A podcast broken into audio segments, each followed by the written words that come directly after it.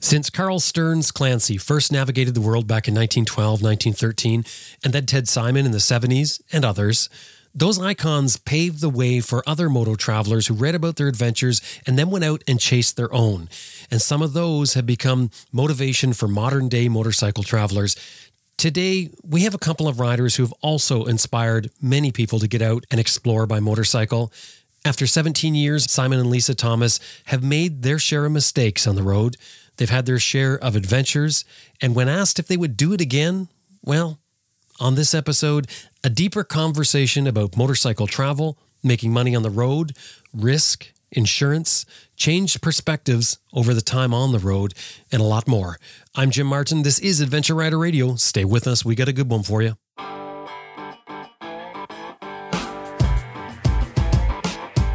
I'm Sam Manicom. Ted Simon. Austin Vince. Simon Pavey. Brian Field. Helge Pedersen. Jocelyn Snow. Charlie Boorman. Simon Thomas. Lisa Thomas. Grant Johnson. Jimmy Lewis.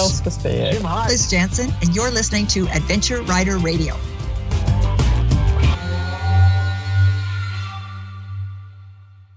It's wind pressure that powers the Moto Breeze chain oiler. No electrical or vacuum connections. It delivers the oil to a felt pad on your swing arm. No nozzles near your sprockets. One ounce of oil gets a thousand miles or 1600 kilometers.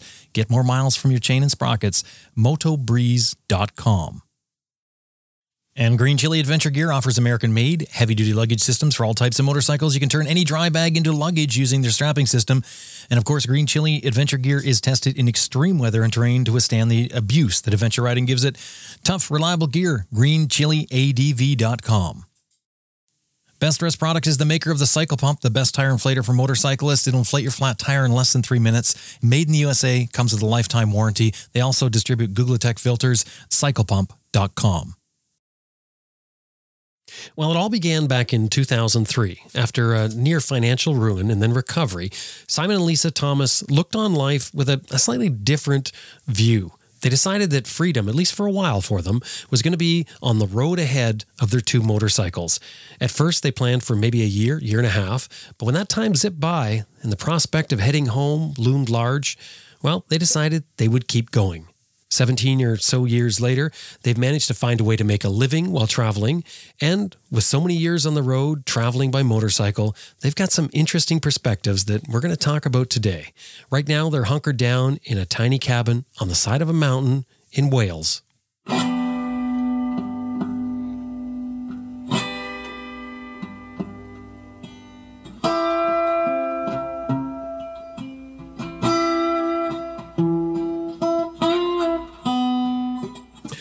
Hi, it's Simon Thomas from Two Ride the World. We've been traveling for uh, a little over a decade and currently sitting in beautiful Wales. And I'm Lisa Thomas, obviously the better half of the Two Ride the World duo. And I'm sitting alongside Simon in a beautiful part of Wales.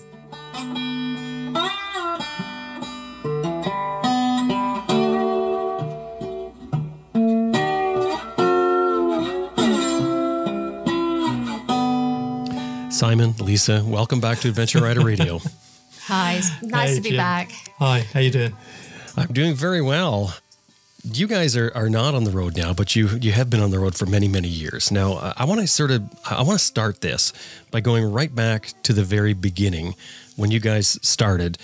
Can we just talk about that whole origin story? Now, I I know this is probably a story you've told a lot because I know you guys do a, a lot of public appearances and things like that, and I know stories like this can tend to be polished somewhat, you know, over the years as you- as you you know you tell the same story again. But I'm I'm really curious about that that raw start out, you know, that where you where you make the discovery, you come up with the idea that you want to hit the road and ride a motorcycle. Yeah, I, I think one of the questions we get asked is whose idea was it? And if I'm completely honest, It was I, mine. I don't remember. So in which case, Lisa, Lisa's just claimed it. Um, you know, we it's funny we actually haven't told this as many times as people might imagine. Um, but it was very much a case of we were we were on a we were on a life plan um, in terms of career. I owned several businesses. Um, Lisa was changing her career. She'd gone back to university to study IT. Um, and I had a bad motorcycle accident, but that accident, I think looking back now, was probably the catalyst that started our, our traveling fever. And if it hadn't have happened, our lives would have taken a very different course because I ended up having four or five surgeries. Um, I ended up uh, being on my back for almost 18 months. And that time, although very, very stressful, because we went from, you know, being pretty comfortable and being very busy and overworked and stressed to basically we lost everything bar the house, which had insurance on the mortgage, and the two motorcycles. But furniture, credit cards maxed. Uh, and it gave us a chance to look at our lives and what was important. And once we got back on our feet after that time period, our priorities had changed. We both loved motorcycles. We both loved to travel, and this I this idea kept popping up about you know taking a break and maybe going off and traveling around Europe or maybe a little bit further for two, three, or four months, and that's really all it was two or three, four months. But when you've got a job and a career, that's an awfully long time. I think the um, the idea had been in my head for many many years. Um, I'm a little older than Simon, so uh, I managed to read uh, Jupiter's Travels when it first came out, and uh, when Ted first wrote it, and I think Simon was probably still in nappies then, um, and uh, that was kind of in my been in my head for years and years and years. And I had travelled a lot with family, um, and then um, with boyfriends, etc., uh, on motorcycles around. I can't Europe. believe I thought you were going to mention the practice husband. The practice husband, yes. Um, and uh, it, it was always there in the back of my mind. And and then when Simon and I got together, got married, etc., it, it kind of changed slightly. We were focused a bit more on, you know, the nice house and the careers, etc. But it, it we did eventually on our second anniversary both go and retake our motorcycle tests. And from then onwards, it just became, I don't know, just became paramount in our minds travel, motorcycles. But as Simon said, not. Not in the way that we have done it, but for maybe three to four months, maybe six months away. Um, and it just built from there, I But think. I, I was stressed working. You were stressed at university. But I remember really keenly that whenever we got on our motorbikes, um, whether it was for five minutes or five hours, we instantly felt better. Um, we instantly felt freer. The stresses of work, etc., went away. And I don't think there's anybody that has that kind of experience and doesn't want more of it. And so it was quite natural for us to begin to fantasize about, you know, escaping for a few weeks or a few months and really going off and having an adventure on a couple of motorcycles. Why did you have to rewrite your license? Did did you have your license when you were younger and then somehow lose it? No, Um, I, I am of the age where in the UK you didn't have to take a motorcycle license. Um, you just could, if you had a car license, you could just get on a motorcycle and ride it. And so I had one of those licenses, um, and I thought that it would be a good idea to retake. Uh, my license and, and actually obtain what I call a more modern day motorcycle license. Um, We did a week's intensive course, didn't Yeah, we, in yeah. Taunton in Somerset. Um, I'd taken some lessons many, many years ago. I had a little, a little run around moped, you know, pop pop. 50cc, which I just thought was the best thing ever. Um, and Can you uh, imagine a six foot four man on on a Well, little well, tiny weeny moped? You know, the thing is, is I, I can I can imagine the freedom. I, I think it's great. You know, anything that gets you around like that. And I mean, uh, there's nothing wrong with a 50cc if it gets you where you got to go. And you know, it was fantastic. yeah. In fact, I had a 90cc when I was younger, but you know, I Did yours was have pedals? No. Mine, see, mine didn't did. have pedals. I used to absolutely hate school, and until my until I got the moped, my parents helped me buy it. I used to do everything I could to stay in bed until the very last moment. But this is how it changed my life. My school was at the top of a fairly steep hill. There was a dual carriageway going up and down from it, and when I got the moped. which I genuinely thought was the most exciting thing that could possibly ever happen in my life. I used to get up early because what I realized was that I couldn't get up the hill unless I pedaled. And I didn't want anyone to see I pedaled, but coming down the hill in the afternoon, oh, It was like the world's fastest Indian, but in England. And I used to I used to tuck down, had a little white helmet, I got this little elbows out.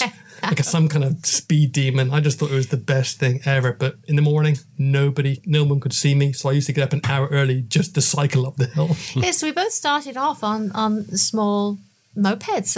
I had a Honda 90 and you had the Honda 50. And we didn't know each other at that time, obviously, but um, it's interesting uh, to, to. We didn't go straight into having large motorcycles. It took uh, it took quite a few years. But you mentioned you, you know you're working. You've been um, married a couple of years. You get your license. Then Simon, you- have this accident, and I think I mean you, you nearly lost your foot. I think from what I remember, you Yeah, telling that's me right. before with that being quite bad. It's it's interesting that something like that makes you think about getting on a motorcycle and riding it for for long long distances. But and you mentioned that you you know during this time you that you sort of lost everything, ran up all your bills, etc. That's Mm-hmm. because you're not working. So as soon as you're working, your your your income's cut off, right?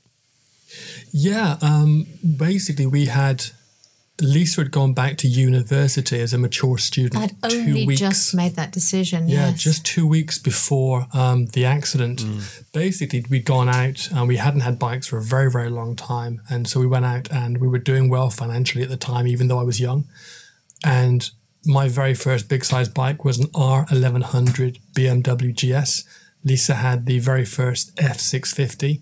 Um, we'd passed our tests on our second wedding anniversary, and 27 days later, I was taking a super easy ride up to the middle of the UK to go and attend a business meeting uh, the following day. Someone pulled out into my left hand side, knocked me into the oncoming traffic, and my right foot caught the oncoming car that was stationary and did an awful lot of damage. But the net result was, yeah, I I spent 18 months pretty much on my back, uh, having multiple surgeries to reattach my foot to my uh, to my lower leg.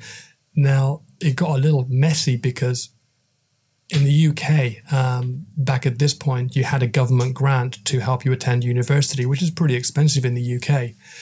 So had Lisa left university um, as the mature student she was then to refind work, which would have helped us financially, basically we realized that she would have lost any chance of going back to university again once things had improved because it's just it's just too expensive. And i was adamant that i was going to recover quickly because i am i am the eternal optimist. Um, the re- recovery took an awful lot longer than either of us anticipated but the long and the short of the situation was there was no money coming in. Insurance paid for a few things for four months six months uh, on on some items, but not on many. And we ended up simply selling everything we owned bit by bit to pay the bills and to buy food and, and do all the things that you do when you're in survival mode. Um, and all those memories are still pretty fresh in my head. Yeah, that those are the type of memories that do stick with you, don't they? I mean, it's um, it hurts and, and and it cuts deep and Hmm. It leaves a, an indelible mark somewhere inside you that just sort of affects you, or at least reminds you of things as you go forward. Absolutely. Fast forward from there, though, to so you, you you sort of got back on your feet. You mentioned, and then at what point does the idea of going traveling and and for how long? Oh gosh. So that was back in 97 when Yep. you had the accident. Um, and we left in 2003. So really, it was, and it does sound strange as you mentioned. You have a motorcycle accident, and, and then this idea forms in your head that Yeah. you want to ride a motorcycle for a long distance. Um, I think it was because it was Simon was totally blameless. You know, had he made a stupid mistake, That doesn't happen often. um, it, it yeah, it doesn't. And um, I think had it been the other way around, maybe we'd have both maybe had a few misgivings. But no, it, it was one of these things where it, it, it helped put into perspective what we were doing in our lives and why we were doing it. Um, and it- it made us realize that we were working exactly the same as though we had had a family, a family of our own, like children. Um, we were working long, hard hours. We were saving money, um, had the home and the the cars, etc. But we weren't bringing up a family. It was just for us, and we were allowing ourselves, I suppose, to be selfish. We could make in, a choo- decision in choosing to in go choosing- on, the, on, a, on a journey. yeah, and choosing to go away. We didn't have anything holding us back. Of course, we had our own families, sisters and, and parents. But I, rem- but but I remember a conversation over the breakfast table a couple of years after I, I was back on my feet after the accident. And I'm not sure if I can call it a eureka moment, but I really clearly remember a conversation we both had where we, we both identified, probably for the very first time out loud, that the jobs and the lives we had they were not of our own choosing. I don't think I can I can say that I didn't actually know what I wanted, what I wanted to be, what I what career I wanted to have. I knew I wanted money, but because I thought the money was going to give me choices. Um, and so I was working hard and investing in this and starting companies and working every hour that I could. And we had some nice things around us. But I remember that conversation. We went, well, I went to this school because I was told I should do, and I started this job because I thought it would be good to be, to be used as a stepping stone onto the next thing. We were following we were following a life plan that society and friends and family tell you is the right one.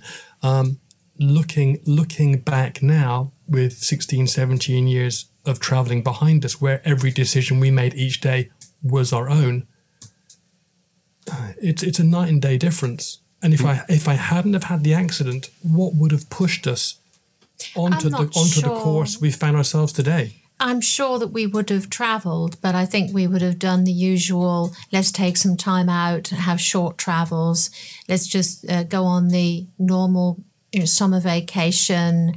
Uh, we both love skiing and had skiing holidays. We would have continued in that way because we would have had the money to be able to to enjoy things like that without without an awful lot of thought behind it. We would have just done that kind of vacationing. And the way Simon though says it is that this was the right choice. Do, you still see him sitting there because you're you're back at home now? I know, and um, because of COVID right now. And you have to connect with old friends, if even if just to, to bump into them and see what they've done over this period of time and, and what they've accumulated in our, our world obsessed with collecting stuff hmm. and, and measuring ourselves, our success, so to speak, by that stuff how do you feel now when you when you look at that with your decision? And I I don't expect you to say, "Oh, well, we made a big mistake," but I mean, does it make you think twice? You know, because you, you No. like I said, Simon said it as if this was the correct choice. it doesn't make me think twice at all. And I, I know it doesn't make him think twice. And we made absolutely the right decision. I mean, unfortunately, we've not had much of a chance to bump into into old friends because of the isolation uh, that's been going on over here due to COVID. So we've only managed to see one set of friends once.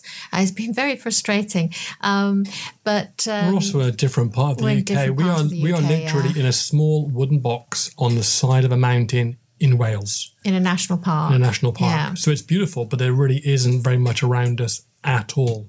Well, how do you manage to get in a national park in in a cabin? That sounds like a pretty sweet setup. Honestly, I, I would like to give you a smart answer. A lot of it was dumb luck. Uh, we came back. Uh, we were back here for four weeks to start looking into some medical stuff for Lisa a couple of years ago. Um, we heard about this hill, came up genuinely for a picnic and to see the view. And there were some cabins up here. They're, they're pretty old. Um, and we laughed and joked. And I ended up putting a letter through where the letterbox is saying, if you're thinking about selling, blah, blah, blah. Anyway, didn't know it was coming onto the market. Uh, we got a response. I'm interested. And before we knew it, we were picking up a, a set of keys. It was certainly unplanned.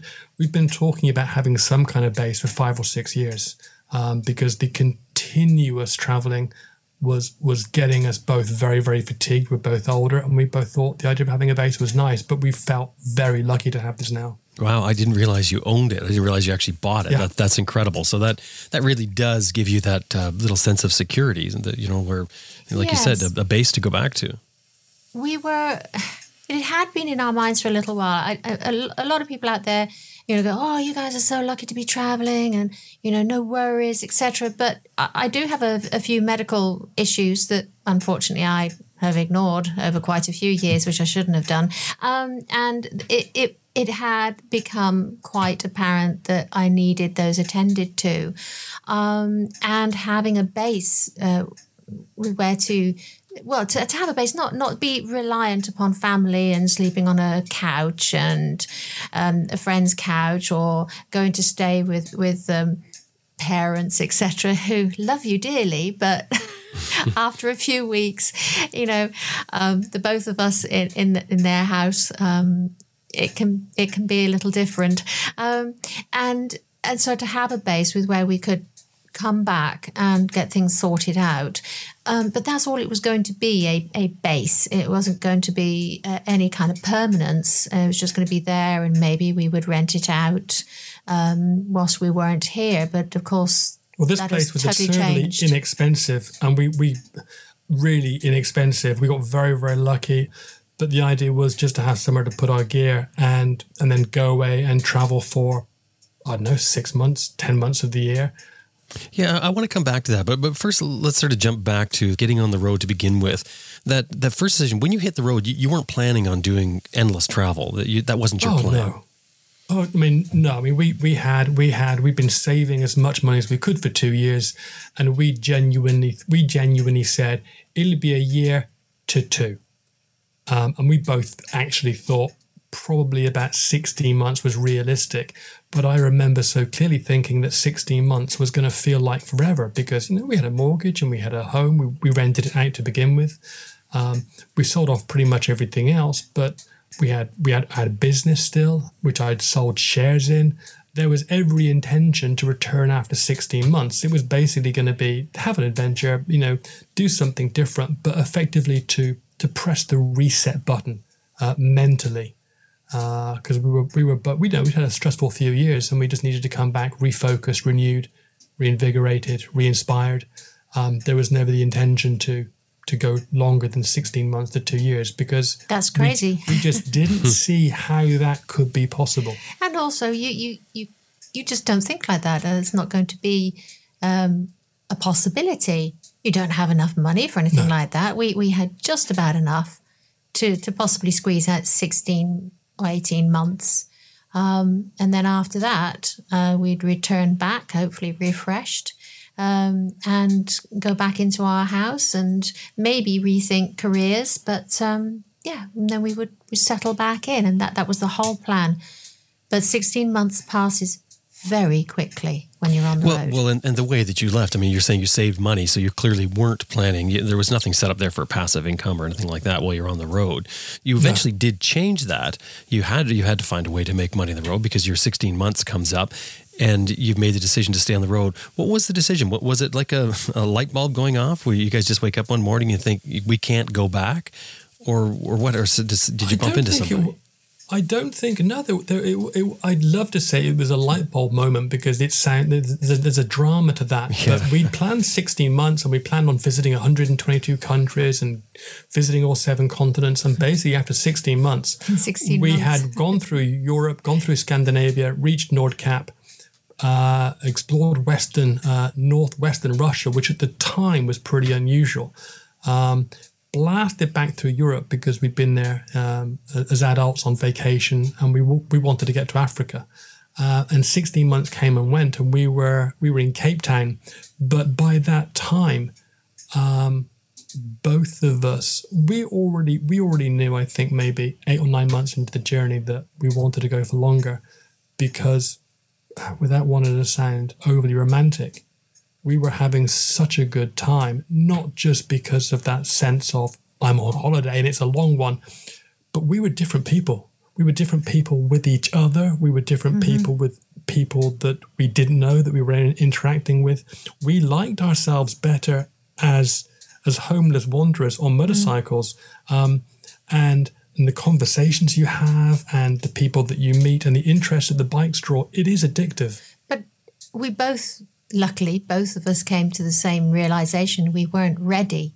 We, we hadn't, it would be one of these things we sacrificed such a lot to, to make the plans and, and be on the road for that period of time that to go back and go, well, we've done the time that we said, now it's back. It would have been always a what if. What if we had stayed on the road? What if we hadn't made that decision? Um, and I, I think because we were both almost egging each other on, it wasn't as almost we were definitely. we were, it wasn't as difficult a decision as I think some would imagine. It wasn't a cataclysmic no. moment of okay, and it was just okay. Shall we? Yeah, sure. You sure? Are you sure? Yeah, I'm sure. Okay, well tell you what, let's go for another six months and see what happens. And- but do you the- want to do that? Yeah, okay. There was never this plan to go, well, now we're going to go for another 10 years. Um, That sort of it- it evolved was- with, with time. It did. Yeah. Well, let's say six months. But you mentioned about being different or different on the road Mm-hmm. from what you were at home. Can you talk about what difference is, Lisa? I mean, particularly if you, in what you see with Simon.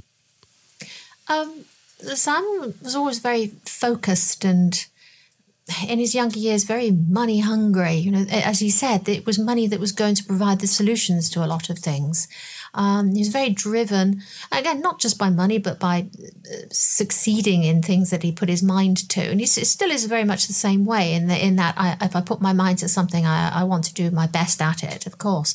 But he changed. He he was very um, a bit pent up, frustrated, a little angry at things uh, when he first left. And I think that was from running his own businesses, um, can get you like that, dealing with all the bureaucracy, etc. And then on the road, he started to, I would say, relax. I was I had no patience. Yeah, no patience at all, but prior. Um, but yeah, he relaxed. He became um, obviously focused on the journey, um, but less pen, less pent up. I think that was Less pent up, less angry, yeah, more forgiving, yeah, more, much more forgiving. And way more patient. I thought I remember. I was going to say a lot more patient. Yeah. Simon, how about you in Lisa? What did you see? Um, I saw Lisa relax probably for the first, probably for the first time properly. When I met Lisa, she was at the tail end of a a, a, a divorce. Um, she was going through a tough time via business. Um, I think even if your business is going well, you're always going to have a tough time because you're always pushing yourself on to the next project, the next thing. Sure. Um, and I remember, I remember seeing Lisa for the very first time, and I think we were somewhere strange, like in the middle of north northwest Russia. So this wasn't a really, this wasn't a stressless time, and she had the first giggling fit. Now, I'd never seen Lisa have a giggling fit. No, it was it was Norway. It was I Norway. She had a thinking about. Mm-hmm. 25 minute giggling fit where she had to stop because she couldn't breathe. I didn't know it. I didn't know she had it in her. Um, basically, Lisa relaxed. She she became she became a lot funnier, a lot more forgiving. I think a lot of the a lot of the traits that she says that she saw in me were mirrored in what I was seeing in terms of, you know, all all the best parts of the woman I loved simply became exaggerated. Um, fleeting moments of laughter um, that I thought were important or precious at home suddenly became hours worth. Um, and yeah, um, I can't say I fell in love with her more, but actually, yeah, I, I, probably did. And and the lifestyle and what it meant. And I, I know that we all talk about this incessantly, but this word keeps coming back. Freedom. That that's how we felt, unburdened. There are lots of different types of stresses and strains when you're on the road, um, as many as many of you know out there. But um, it, it it's they're different stresses. Um, yes, you have money worries. Yes, you have where where are you going to sleep that night?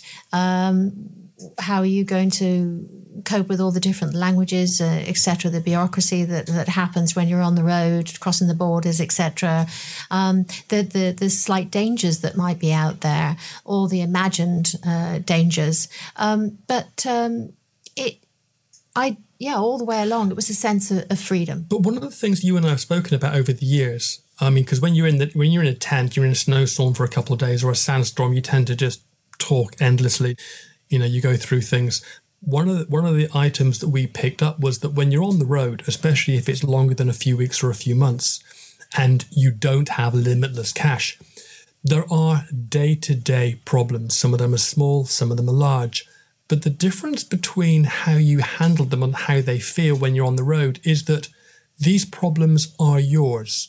Um, they're your responsibility, but they're also your choices, as opposed to the amount of frustration and angst and concern that can be built up when somebody is doing something that you know absolutely isn't going to work or just does not make any sense, but you are powerless because of your position in life to do anything about that unless you're willing to suffer those consequences. But on the road, yeah, things are not always comfortable, but they are your decisions and you can change them. And the fact that you have the option to change both large and incredibly small things in your life is wonderfully empowering. And that empowerment then gives you that sense of freedom. Now, now all you have is me telling you what to do all the time. yes, dear. I, I wonder. I wonder if you guys have ever thought of this before. I wonder if part of that feeling that you're describing there is the fact that when you're on the road, you're dealing with these things yourselves in isolation almost. Whereas when you're dealing with them at home, you tend to be dealing with them in a more public forum. If you're dealing with work, you're dealing with things that are happening in your life. There tends to be more people involved with it. Like I say, on the road, you're it's just you guys, sort of almost cut off from the world. And for us, I think that was quite empowering. I think I think how you I think you're absolutely right, but how you deal with that, how you interpret that, is gonna is gonna change depending on the kind of person that you are, your history, your family, your upbringing. For Lisa and myself, we're we're both fairly um, outgoing. Me probably more so than Lisa, um, but we're also more than happy to totally isolate ourselves. We are very insular, mm. and that isn't Absolutely. and that isn't necessarily a good thing when you're when you're you know um, when you're trying to fit back into society. I think also the fact that the problems on the road are very visceral. Um, the problems you're dealing with, whether it's a visa for a country in a few weeks' time or I've got a puncture, I've got to fix this. There is an amount of effort that you expend in the moment it either works or it doesn't. If it works, great, there's the reward. If it doesn't work, you adjust course, you correct, and you find a solution.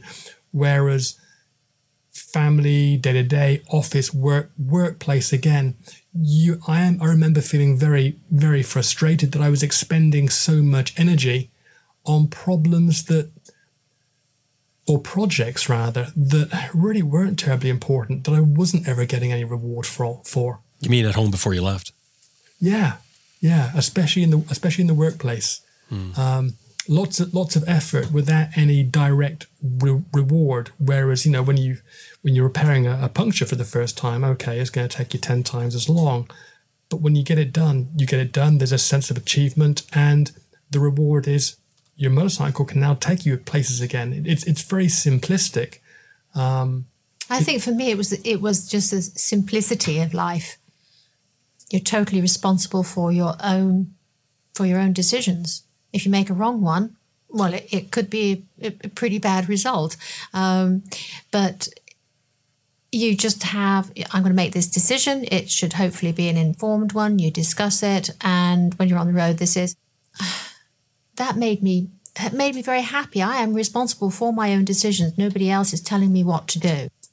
I almost chuckled out loud when you said you guys are fairly outgoing. was, I think I think you're a little more than fairly outgoing, and I think that the personality obviously has to play into something like this. I mean, if you guys didn't have the personalities that you have when you started, do you really think you'd still be doing it now? Oh gosh, that's that's a difficult one because it's almost impossible to well, answer because I can't imagine I can't imagine being any anybody else. But I don't know. I mean, I I guess I guess that Perhaps, perhaps not, because the person you are alters how you how you perceive the experiences that you're given in life, um, and it would be. You know what? Here's the answer. The answer is no. If we were not the people that we are, um, we've we've had so many friends and family say, okay, after the accident in the Amazon, I'd have been on the first plane home. Thank you very much. I've had my adventure. It was great, but that was too close for comfort. It didn't even I'm cross done. our minds. Not for a second. Mm. And that's let me just jump back once again here, though, because you made the decision at 16 months to stay on the road. The first question that's going to pop up for anyone, and it did for you guys too, I'm sure, is okay. Now, what do we do for money? You said you had enough for 16 months, maybe a little bit more if you were real frugal. But yeah. what, there has to be a, a bit of a mind shift here of saying, okay, if we're going to do this, how do we do this? Well, the the, the first um, the first year, um, we were very much it, it, it, was just vacation time. we we did what we wanted. We we did go to restaurants, and of course, we are going through um, part of Europe as well at this time, which we knew uh, very well, and and we we treated ourselves. We had fun, but it was when we. When we did hit uh, South Africa uh, for the second time, um, and because we came down uh, the west coast, uh, South Africa, and then back up again halfway up through the east coast before returning to South Africa.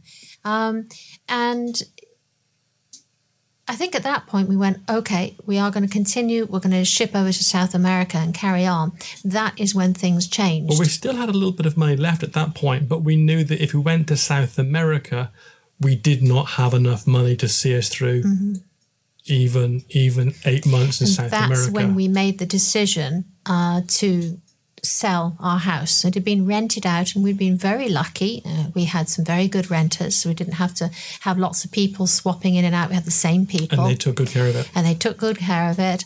My parents came out uh, to see us in South Africa, and we discussed things with them, and we went, We can't come back. And they went, we are not surprised. Um, and we talked about selling the house. Um, and my father was our power of attorney. Scared? and um, he he did the whole process for us. We were exceedingly lucky. We, we didn't have to come back and, and, and do any of the documentation or any of the selling process. Was I scared? Were you scared at the idea of selling the house?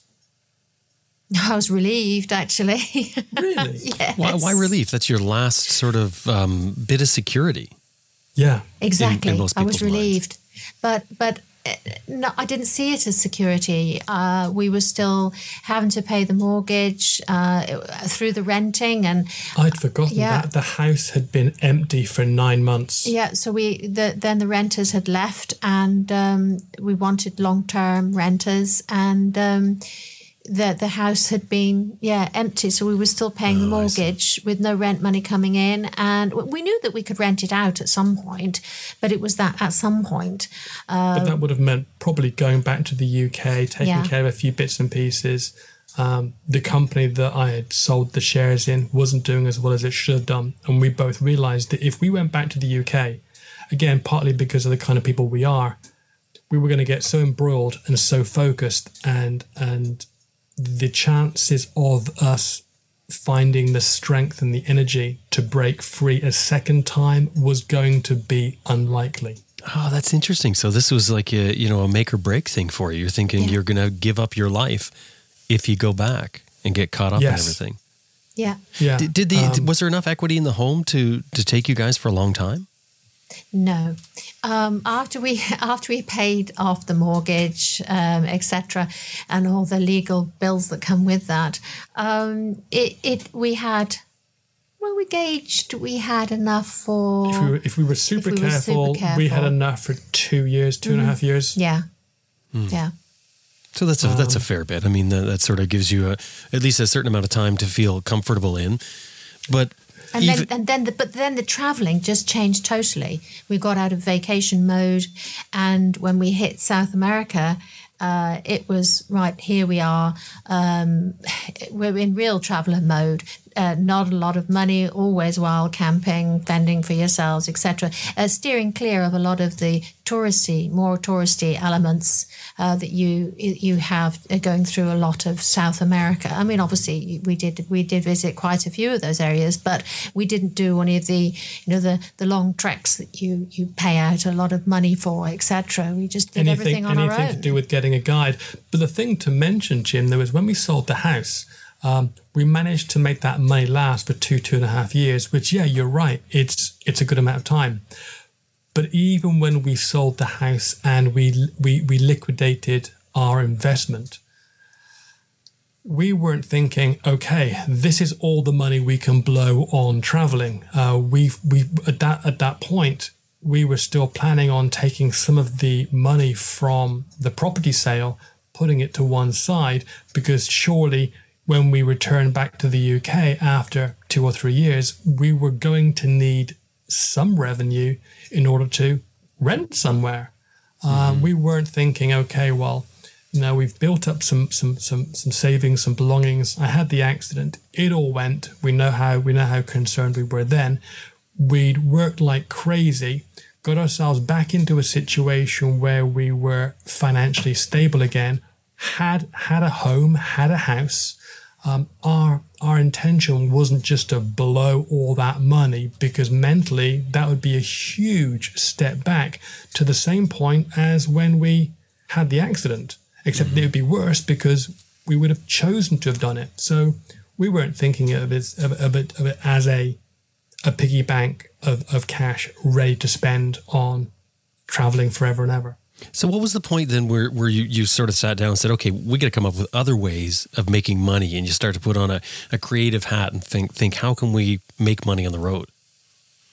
Probably the first time I hit the USA. Yes, uh, when we hit the USA, um, and we dropped off at a, a, BMW motorcycle dealership, and I think it was San Diego, wasn't it? Am I wrong? Am I remembering? It depends which story you're going to tell. Okay. First presentation, Yeah. Uh, Ventura County. Okay. Well, we were heading on up through California, and um, we we needed some work done on the on the motorcycles, and we kind of turned up all grubby, and we'd been recommended this one place, and um, uh, we we wanted to do some kind of you know how how how much is it going to cost for this? They were very interested in where we'd been and what we'd been doing, and a South African was was was running it, and we got chatting to him, and uh, Because you guys have been to South Africa. yeah, and uh, spoke some Afrikaans. words in Afrikaans. I won't go into which words we spoke. Um, and um, it was, You do know all the bad words. I do know all the bad words, yes. But he serviced the bike. He'd come back in a couple of days. We came back in a couple of days. We were kind of biting our nails, waiting, waiting for this bill because the work that was being done was beyond my skill set at the time. And he said, uh, "Yeah, okay, you're good to go." And we said, "Okay, you know, um, can we pay you in cash or a transfer of some kind?" He said, "No, no, no, no." I said, "What? What do you mean?"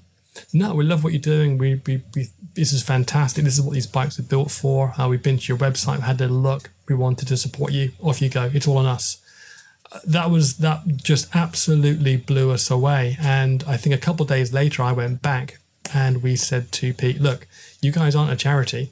Um, we really appreciate the help that you've given us here. Um, is there something we can do for you? My business, one of my businesses used to be marketing. I said, look, how about we put on a, a simple show and tell, share some photographs. Um, you bring in some cheese and wine. We'll share our story, and uh, it'll be a marketing thing for you. Bring some footfall through the door. That that's fine. Um, I think we were all expecting twenty or thirty people. A hundred people later, um, everything went well, and um, then we had then we had emails coming in from other dealers saying, "Hey, um, do you fancy coming and sharing your story with us?" So did you get did you make money off that first one? Was it a thing where you guys split the the take? No. No, it was just No. just for them. No. So it was kind of a shocker for you. They they obviously had good pull. They're pulling in 100 people right off the bat, and you're thinking there's a there's a, a demand here. There's an interest. Well, bearing, bearing in mind that we're talking we're talking two thousand and six or seven or five. Seven. 2000, 2006, 2007. So Facebook really hasn't found its legs yet. Um, there were not an awful lot of people out there traveling. Um, you, you certainly couldn't go onto websites and find, you know, a thousand people at any given time going around the world sharing their experiences. So there was a degree of novelty back then. Um, I mean, when we were doing our research before setting out, I think we managed to speak to three people that had done any kind of long term motorcycle traveling. That was Sam Manicom from the UK and Chris and Erin Ratay um, uh, from, uh, from the US. Um, so there was an awful lot of people were hungry to find out about how you could travel around the world or around a continent on motorcycles because, unlike today, it was not as commonplace. But there was Horizons Unlimited. It was around back then. Horizons was, yes, Horizons, definitely. Horizons were definitely uh, definitely around, but I think it was much smaller. It was much more niche. Um, it was it was basically everyone jumping on the cheapest bike they could find, throwing on a um, oh what's the word? Throwing on a a, a sheepskin on the on the seat. Um, and and although although Horizons was around, the people even posting and sharing on Horizons were people that really wanted to go out and were, were researching because they were going to do something. Um, there's not there's there's certainly not the chance of finding a hundred people who are absolutely going to travel who will come out to uh, a cheese and biscuit evening at, a, at a bike dealership. Well, probably the people who show up to something like that, they're not necessarily all interested in traveling. They're interested in the idea of it. I mean, it's why people watch Yeah. Long Way Round. So many people watch Yeah. it. The idea of it is amazing, but to actually get out there and do it yourself, it, it may not be your thing. But but you mentioned website. You mentioned that the, the, the dealership saw your website. So what was the idea of the website then? That well, the, honestly, Jim, the, the idea of the website was so simple. I I am intrinsically lazy. Uh, there wasn't social media when we left, and the idea of emailing friends and family individually just sounded crazy. So we just wrote diary and put it up Put online pictures up. and put pictures up. Um, and honestly, initially, it was uh, it was a chore, and it was something we did just to keep friends and family abreast. Within a few months, it was becoming an addiction because we were experiencing seeing things that were just blowing us away and exciting us to the extent that we needed to share how we felt, what we were seeing, where we were riding, the people we were meeting, the landscapes that were, you know, coming over the next horizon. Um, so it went from being a chore to an absolute pleasure. I'd never kept a diary, hadn't built a website, um, but by the time we got to the USA, we'd been on the road for three years. And for a lot of people, three years is a really, really long time. And we'd kept up a daily diary and we'd taken thousands and thousands of photographs, and they were all they were all online. You guys mentioned that um, you had this big accident. And I know we talked Mm-hmm. about this before, but just briefly, what was that? Which one? Uh, where you broke your back? Oh, um, so I like that. Which one?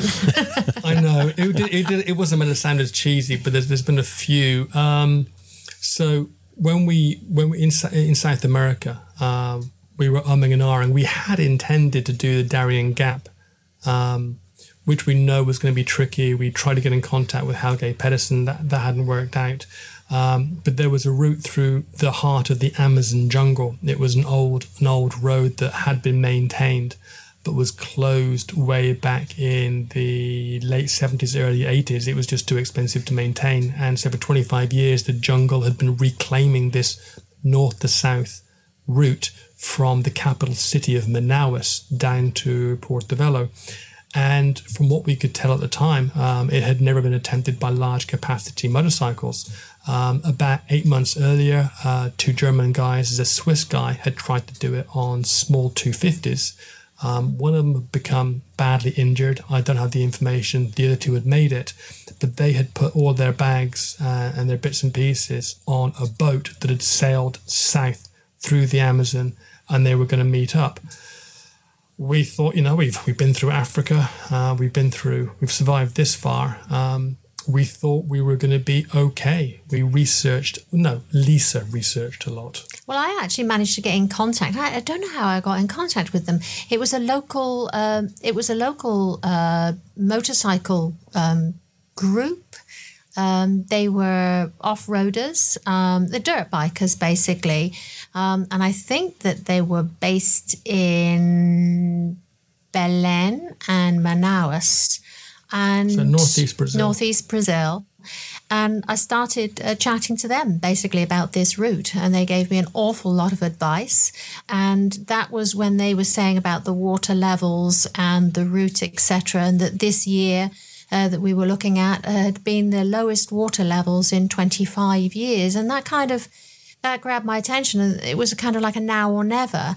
And at that point, we were we we were looking to do a, a different route. We didn't want to do. We'd already done the coastal route um, up through uh, Brazil, um, and we didn't really want to cut back down and do the same route. And if I remember rightly, we couldn't get over into. Uh, French Guiana. I don't think we could get over for some reason or But other. it's fair to say we also we also like the idea of of the the sheer challenge of of making this route. And I'm not going to lie, the idea of being the first ones to to push a particular route open with a particular type of vehicle. Um, we weren't going to be the first to do it ever. That's ridiculous. But the first to do it on big bikes, because there's there's not many of those opportunities out there.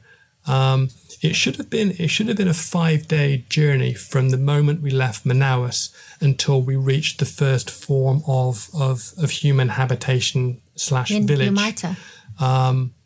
but the upshot was that the bridges that were once there and maintained were no longer there or maintained. And on the morning of the second day, the worst bridge we'd found so far um, was in front of us. It had rained all night, and it was a case of well, we're gonna we're gonna give this a go or turn back. Okay, we're gonna carry on. Now, normally on the previous two or three bridges that were pretty that were pretty poor. Uh, we'd taken all our bags off, our panniers off, walked everything across to the other side, and then slowly pushed the bikes across. Um, but that wasn't an option on this one large bridge because we were mm, 40 or 50 feet above the water, very steep banks. There was no way of getting the bikes and our gear into the water and up the other side. Um, there wasn't much left other than basically the, the, the tree trunks that were there as the as the vertical supports. Any wood that was horizontally going across those that you would normally walk on was was just disintegrating. It was so just there was crumbling No, no way to walk uh, by the, bike side across. of the bike. Yeah. So Lisa said, "Well, do you think you can you can ride the bikes across?" And me, being the eternal optimist, said, "Yeah, sure." Um, I needed the engines are running on both bikes because there was a substantial drop from the ground to the uh, sorry, there was a substantial rise rather from the ground up onto the tree trunk. Um, but I I saw it in my head. I can pop the front wheel up. Um, I'll then stay. I'll just focus on the other side of the bridge. I mean, I ran through it. I ran through it in my head a dozen times, visualizing it because all the books I'd read said that's what you were meant to do. Did you visualize what could go wrong at all? Did you run No. that through your head? Nope, it's not helpful. That's the last thing I wanted to do. Um, I've got a pretty good imagination. I mean, Well, I mean, I no, knew- part of that is assessing your, your danger. I mean, so you have to think I that, know. you know, if something goes wrong here, what's the worst that can happen? Can I handle that? honestly, again, I am a ridiculous optimist. I figured the bike would go over and I would jump clear, and I was going to maybe. Worst case scenario is I, I break an ankle, I do something to my legs. You know, I'm I'm, ju- I'm jumping clear. I'll, I'll have I'll have time to get away from the bike. I'll I'll jump into the water. Okay, the bike might be completely toast, but you know what? We can get back to Manaus on Lisa's bike, and then we'll figure something else else from there. Um, not in my wildest imaginings did I imagine that the rear wheel would drop through the wood at such a slow pace that the bike would then just go over. Because when the when the back when the wheels dropped through the wood um, I got on the accelerator the wheels just span against the against the wood which was just a sponge effectively. So there was no traction to be had.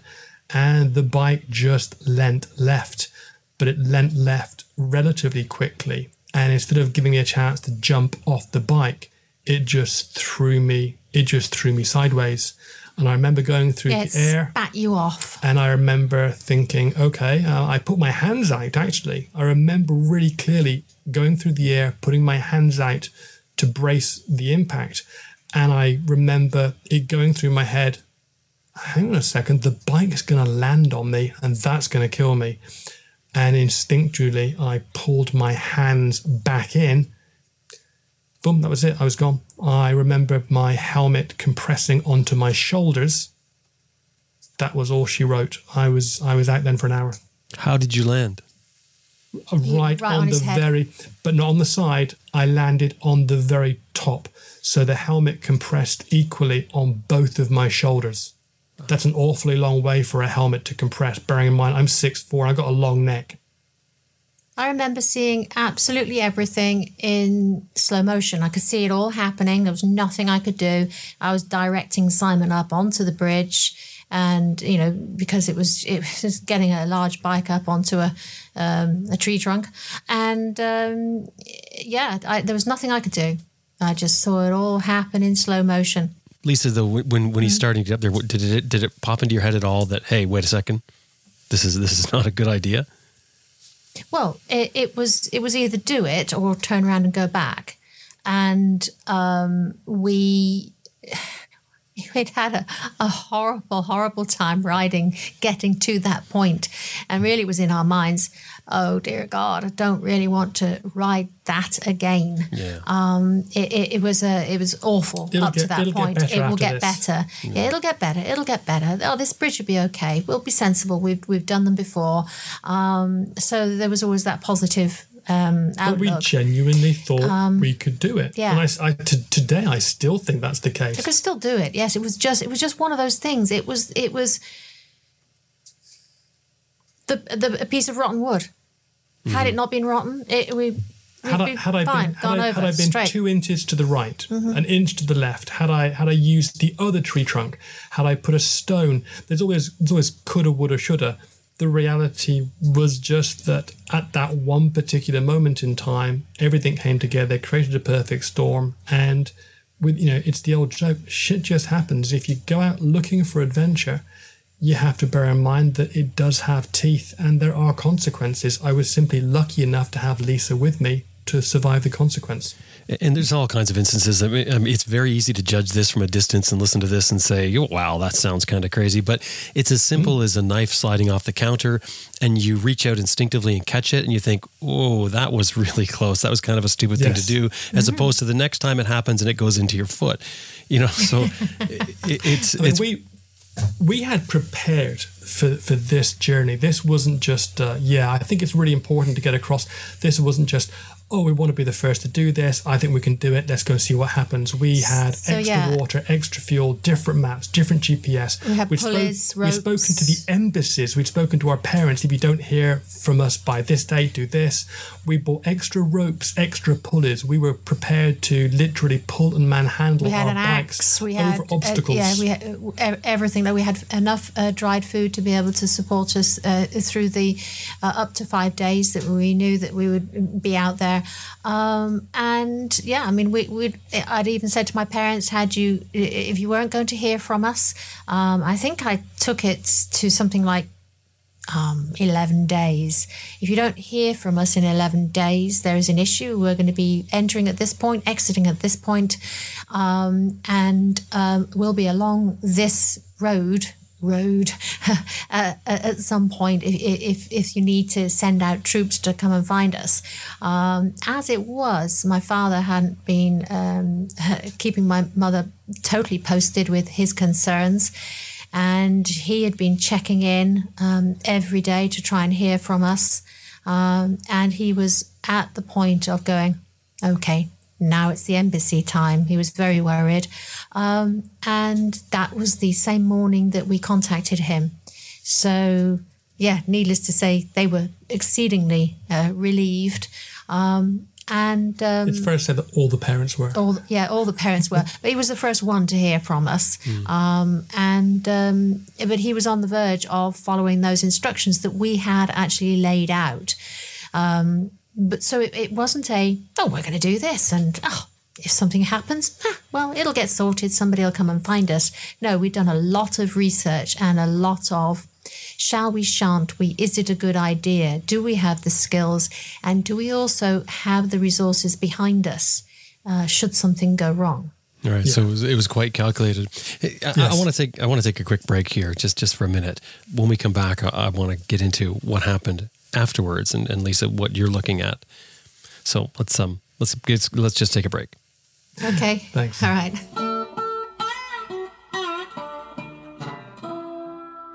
Okay, I'm going to let you in on a little secret. The best cold weather socks you can buy are Pearlie's possum socks. Okay, maybe it's not a secret. Maybe I've said it before in the show, but but the thing is, I'm really taken by these socks. I've been wearing them for months now because it's cold where I am, and they are my cold weather sock.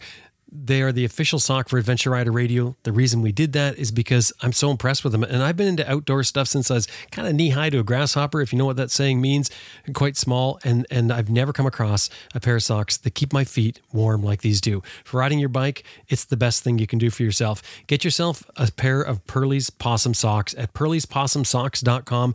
Anytime you're dealing with them, if you're inquiring, buying, whatever, mention that you heard them here on Adventure Rider Radio. pearliespossumsocks.com. I probably don't have to tell you that your foot pegs are a key component in controlling your bike, but they're also important for comfort. Now, two of the largest foot pegs, professionally produced foot pegs that I've ever seen, are the IMS products ADV1 and ADV2 foot pegs. The ADV1 and the ADV2 are designed specifically for adventure riders. They're large platforms that give you extra leverage and control, but as well as comfort for riding any road. The ADV1 and ADV2 foot pegs by IMS products. Check them out at imsproducts.com and make sure anytime you're dealing with them emailing phone whatever the just mention that you heard them here on adventure rider radio. Imsproducts.com roaddogpub.com. That's the website that's going to lead you to some great motorcycle books like Graham Field's In Search of Greener Grass, Eureka, and Different Natures. Ron Davis has Shiny Side Up, Zoe Cano's Hellbent for Paradise, and other books. And, she's got a, her latest book out is called Mini Escapades Around the British Isles. That's got some motorcycle and scooter adventures in it. Road Dog Publications specializes in motorcycle adventure books. Treat yourself to an adventure, sit back, grab a cup of coffee, and read a great adventure. Visit their website at roaddogpub.com and make sure you mention in there that you heard them at Adventure Rider Radio. roaddogpub.com.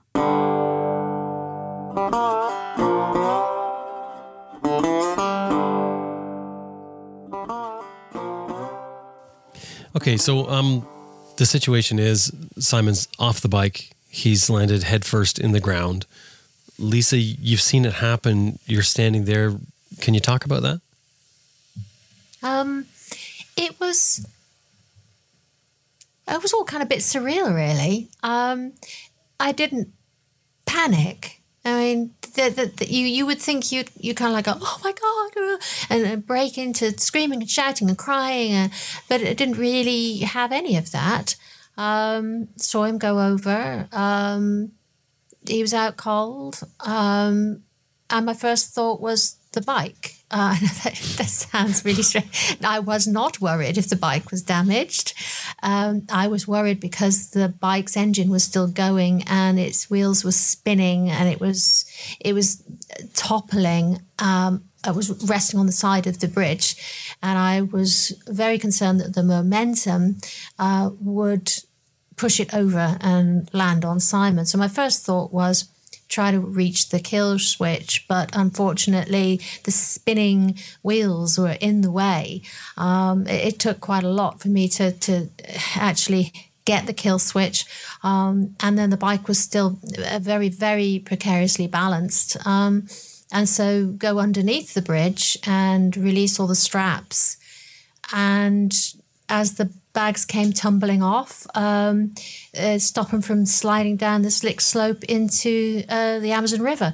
Um, it didn't cross my mind that underneath that bridge there may be all sorts of um, anacondas, weird and wonderful uh, snakes, animals, and yeah, we've seen a big jag- tarantulas. Do you remember the jaguar we'd seen the night before? Yeah, we saw jaguar the night before. It actually did cross my mind that he might be around and drag Simon off.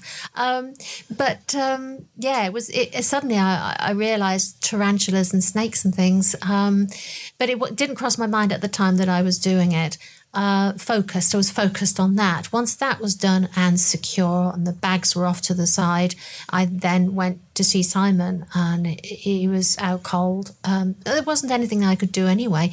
Um, I couldn't. I was not going to remove his helmet or anything like that. I wanted to speak to him before I made any, you know, uh, choices on that. Um, I, I I didn't even know if he was still alive. Uh, he was very grey. There was no colour uh, to his skin or his lips or anything.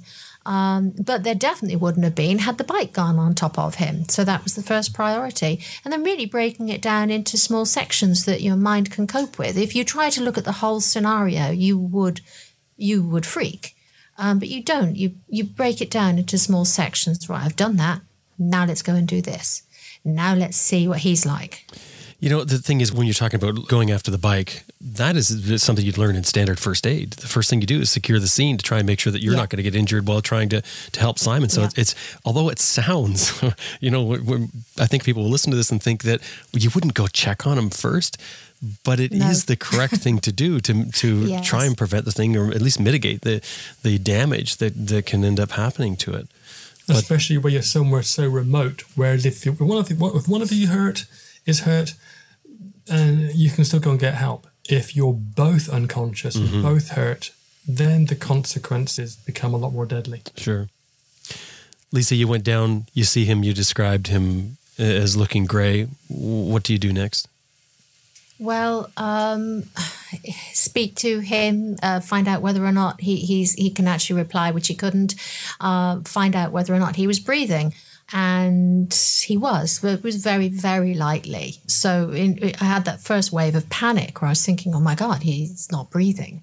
Um, but then, uh, yes, he was, and really just wait for him to come around. I, I didn't move him, I didn't touch him, I didn't move his helmet, I didn't do anything at all. Um, and then when he came around, I was able to just try and find out, you know, w- w- was he able to move his fingers Can and I his interrupt you toes? Mm-hmm. briefly? Because I'm going to ask you a question. I've, I've asked you a couple of times, but Yeah. I'm always surprised by the answer. Had you, you told me that you were aware, you'd already calculated and mentally come to terms with whether I was alive or not. If I did not regain consciousness, if I did, if I was not able to stand, you were going to have to leave me there and ride back to Manaus because there was no way you could get my frame on the back of your bike and then ride the 200 miles back to Manaus, bearing in mind you knew the conditions we'd mm. ridden thus far. Mm. I can't wrap my head around the situation being reversed.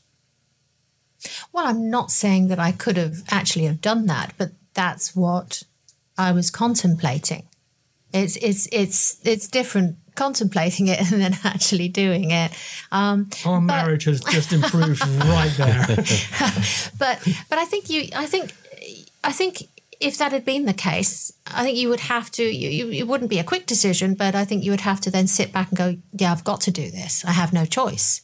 No, it's the only it's the only thing you can do. Make him Um, Yeah. comfortable, try and, and, put him in a safe position, you know, Yeah. if you can, and go for and help. then and then go off. Yes, yeah. But luckily, it didn't come to that. Um, and at that time, when he did eventually come round, and uh, he he said, "Yeah, I can move my, my hands and my feet," and we're like, "Oh, well, great, that, that's good," and um, managed to assist him back up the slope, so he was moving, um, and then he passed out again. Uh, I passed out every single yeah. time I moved yeah. for about four and a half hours.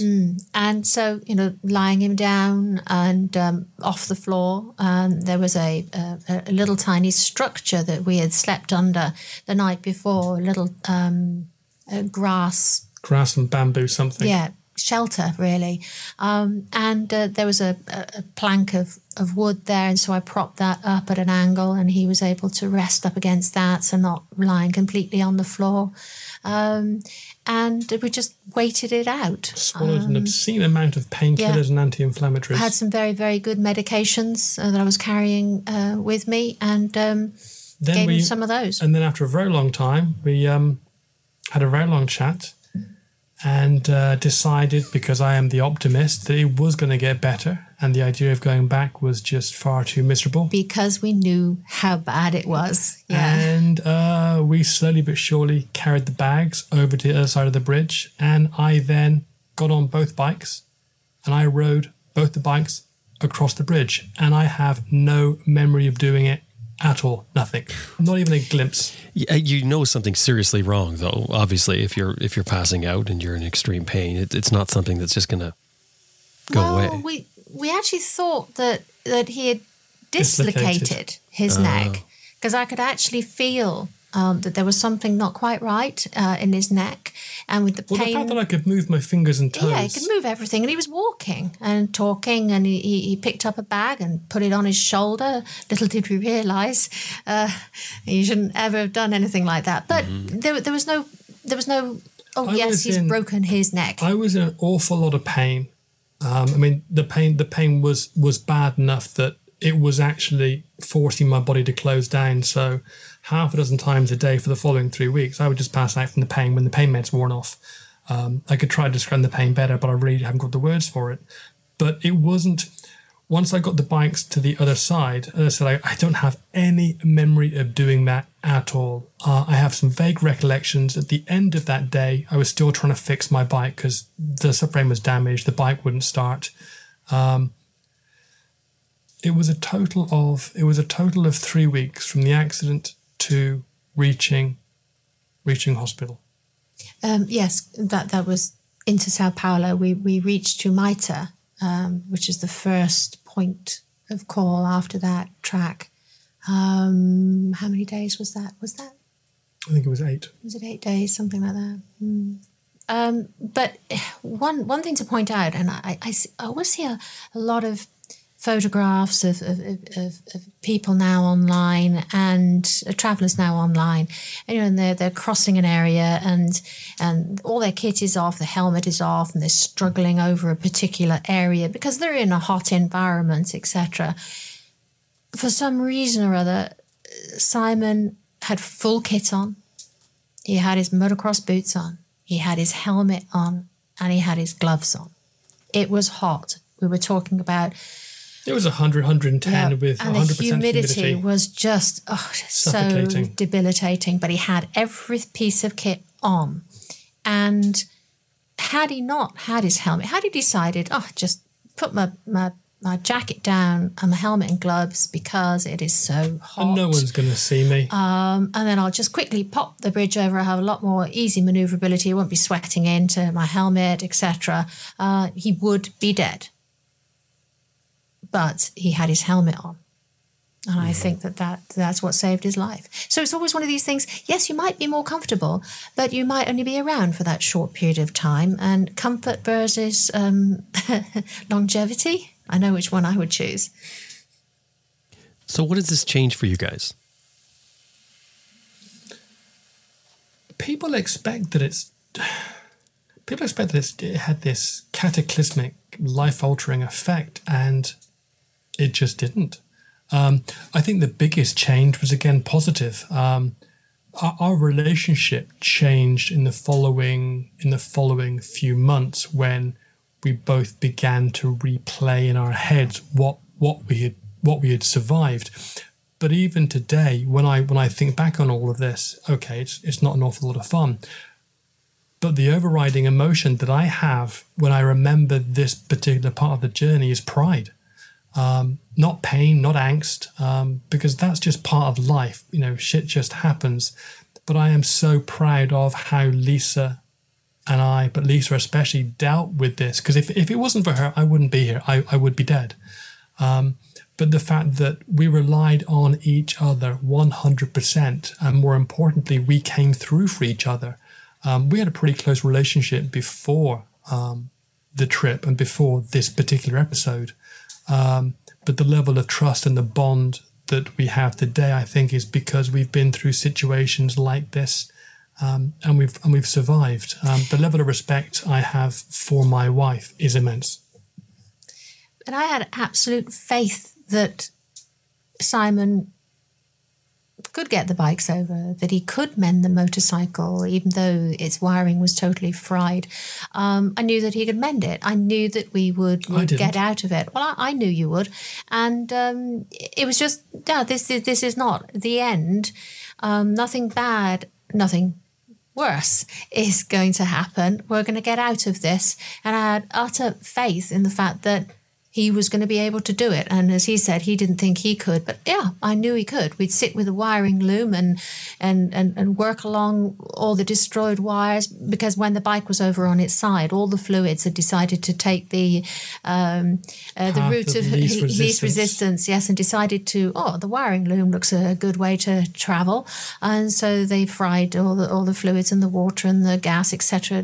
Travelled up the wiring loom and fried it when Simon then the turned the engine on. wiring loom. Um, and uh, so we just sat there with a little diagram uh, that we had pulled out from our Haynes manual. And um, yeah, I'd ripped out certain pages. It didn't carry the whole Haynes manual. I'm terribly sorry, Mr. Haynes. But um, we, we carried certain uh, things that we thought we might need. And wiring diagram was one, thank God. And um, we just sat on the side of the road and tried to figure it out. And I knew that we would. Don't know how I knew, but I knew. Afterwards, you mentioned that you, you ended up getting to a hospital. That's where you find out that Simon had broken his back and broken his neck. Broken his neck. Broke yes. his neck. Yeah. It was, if, I mean, to, to put this into perspective, um, do you remember the? Do you remember the old Superman, Christopher Reeve? yeah, He had exactly. Obviously, sadly, sadly passed away after being paralyzed. Exact same break, exact same situation. Um, so mine, mine was uh, a dislocation and fracture of C6 and C7, um, and it was a it's a horizontal um, break right through C7. Um, so by day by day three, no, by day two, um, I've woken up and I'm paralyzed on my left hand side and I'm blind in my left eye. So at that point, things got a lot more serious, other than just this is very, very, very painful. And then, but but once we got to Sao Paulo and they uh, they did some checks very, very quickly, it turned out that the blindness and the paralysis was because the C, that my C7 had begun to open. C6 vertebrae was now physically pushing forwards and dislocating and pressing on my spinal cord. So that was the the blindness and the blurry vision and the um, and the paralysis. So when you think about it, he'd had exactly the same issues as Christopher Reeve. Mhm. But he was walking and riding his motorcycle. Well, riding his motorcycle um, with frequent, I'm going to pass out and stop and fall off into the thick Amazon mud, which then made me have to try to pick up his bike.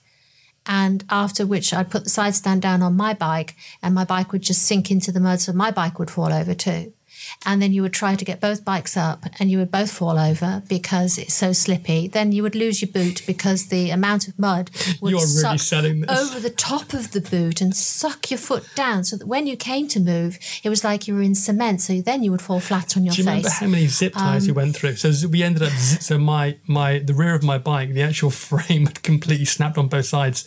We held it together with with zip With ties. you hear about yeah. this, and you're like, "That's not possible." it Oh, really is. And this is and when we zip tied. Gaffer tape comes Hang in. on, we zip tied my hand to the handlebar because I couldn't grip.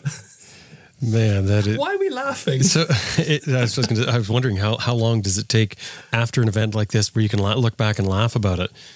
Oh, we were laughing within days. Once Oh, we got to Sao Pa- once we got to Sao Paulo, So if, if you went to this, let's say you're out on a trip now and you come to that same situation, not that you know when anything's going to happen, but you came to this the, the same bridge, the same route, would you still tackle it the same way?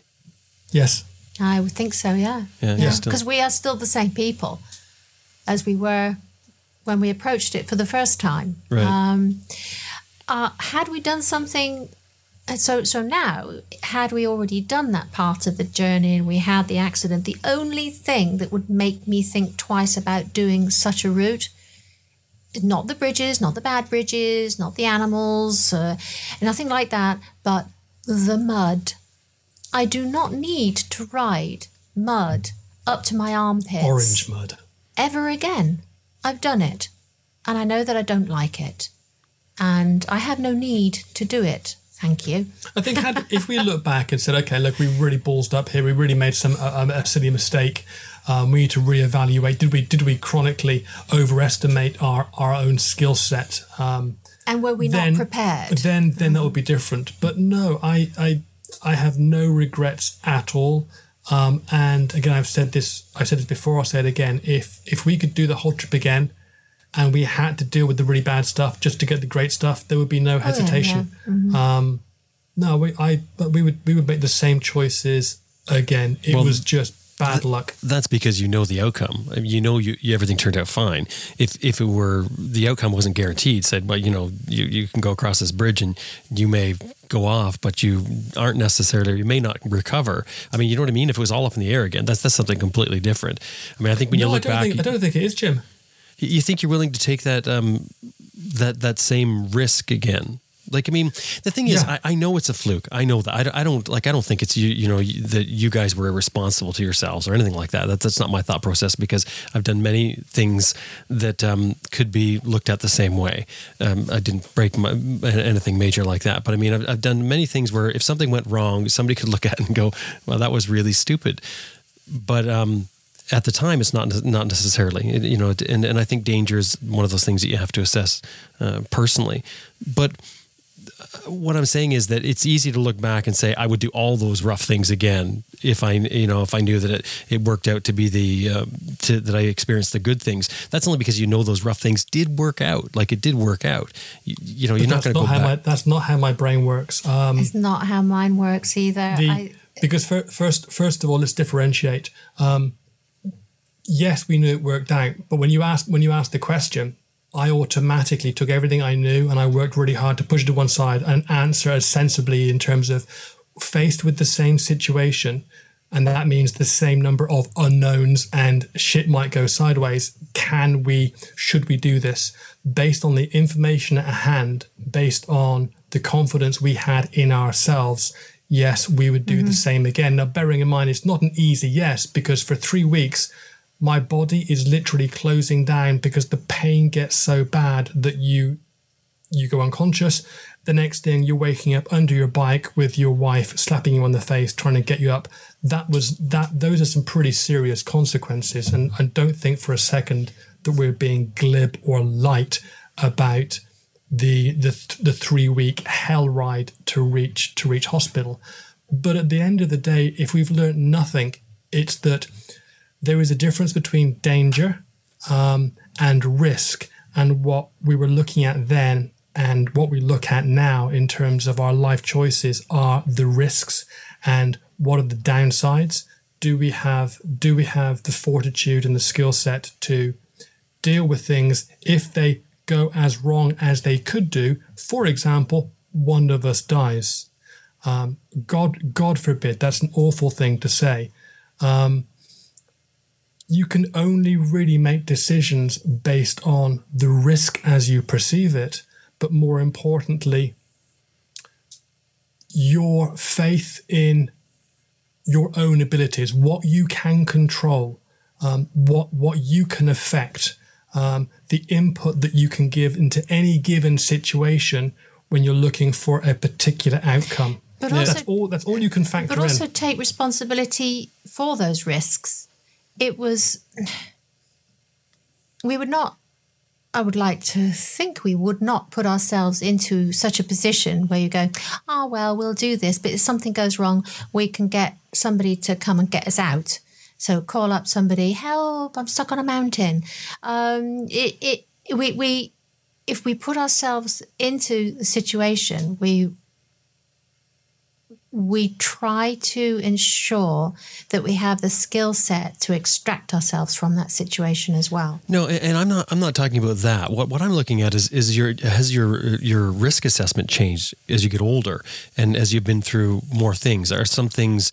I mean, because you even mentioned about the mud. You know, you, you're you're sort of done with it. It's like you know, the mud is like I don't I don't need that. And, and I'm wondering if that's you know if there's been some sort of change in your risk assessment. And and incidentally, Yes. you're mentioning about about knowing what you can do. Uh, there's there's research now that um, that says that really basically the human condition is that we all overestimate what we can do, and, and apparently everybody does it. So that's a scary thought in itself. But that's what I'm wondering: has your has your risk assessment changed? Are the things that you I go, yeah, no, I think actually maybe maybe mine has to a certain point because of being older. Um, But has your risk, has your ability to risk assess changed, Mm-hmm. or have your priorities changed? Well, that's what I'm asking. I'm, I'm not talking about how the. Yeah. I mean, obviously, you're going to change as you- get older and you experience more things. You're going to assess risk Absolutely. differently. I think that's a natural progression. But um, I guess it has your level changed? You know, have you have you upped the threshold or lowered the threshold in in what you'll accept for danger? Do you know what? I probably have to say for me, I've probably lowered my threshold. really? Hmm. Yes. Like you put the brakes on sooner, basically, and say, yeah, this I- isn't worth it. Yeah. I yeah, I think that's probably it. It, it. it might also be, and this is going to sound terrible, and I don't like sounding like this. Yeah, been there, done that, don't need to do it again unless it is absolutely 100% necessary. don't we don't have very much to prove to Yeah. ourselves, and we've never tried to prove anything to anybody else. And that's and that's one of some friends, and it's one of a few, a few enemies. But uh, all you can do all you can do is go through life and try not to hurt anybody, and and and and try and try to stay happy. And whatever version of your happy is, for us, it's challenging ourselves, finding out what we were capable of. But I think we're certainly neither of us have very much to prove to ourselves in terms of how much comfort or how much challenge we can we can deal with and accept. But Simon, I, I hear you sort of respond to Lisa as if you- you're a little bit surprised that her threshold has been lowered.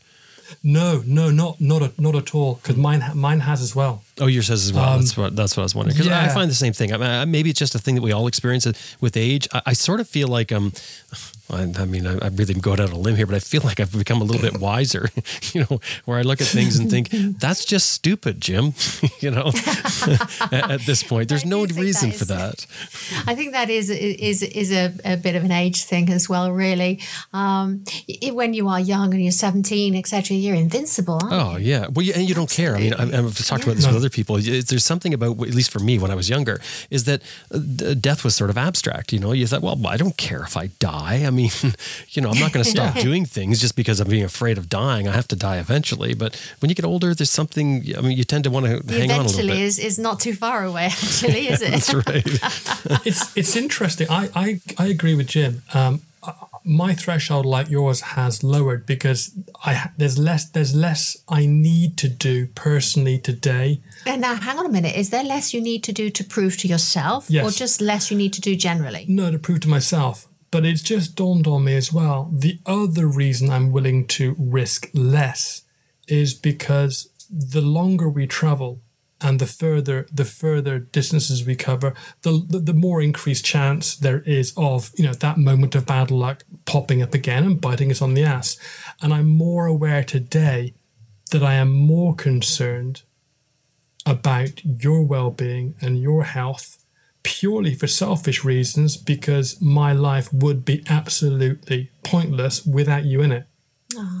No, I know, I know, I know it's going to sound utterly mushy, but I, And I, you wouldn't get your dinner cooked for I you I do either. assess. I do take this take this as it meant. Don't make light of this. I, I I do look at situations now and I go, okay, would we do it again? And it's not based on okay, well, can I survive this or that, or is it worth it? But the journey the journey we've been through for me wouldn't have the same meaning if I wasn't doing it with you. Therefore, going on, bearing in mind looking how old you are and looking how old I am, um, I've got to that point in my life where I'm going, yeah, I want to make sure that you're in my life for as long as humanly possible. That is more important to me than the traveling.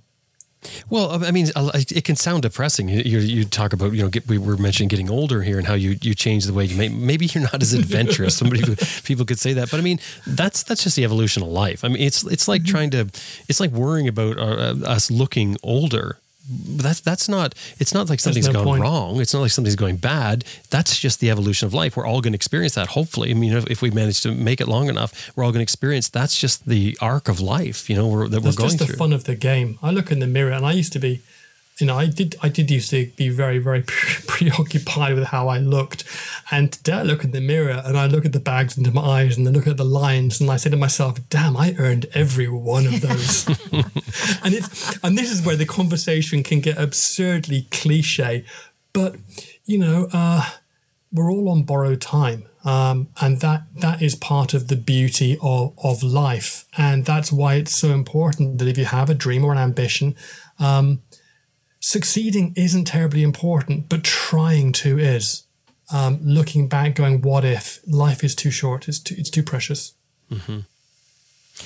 I want to go back to um, talking about the turning it into making money on the road, and and there, we talked a little bit about your first um, presentation that you did, and that sort of opened your eyes to think, okay, well maybe we can turn this into something where we can make money and continue traveling because you can't keep traveling without money. I mean that, that's just a, an imaginary thing, you know, to, to think that you could keep going around without having some sort of income.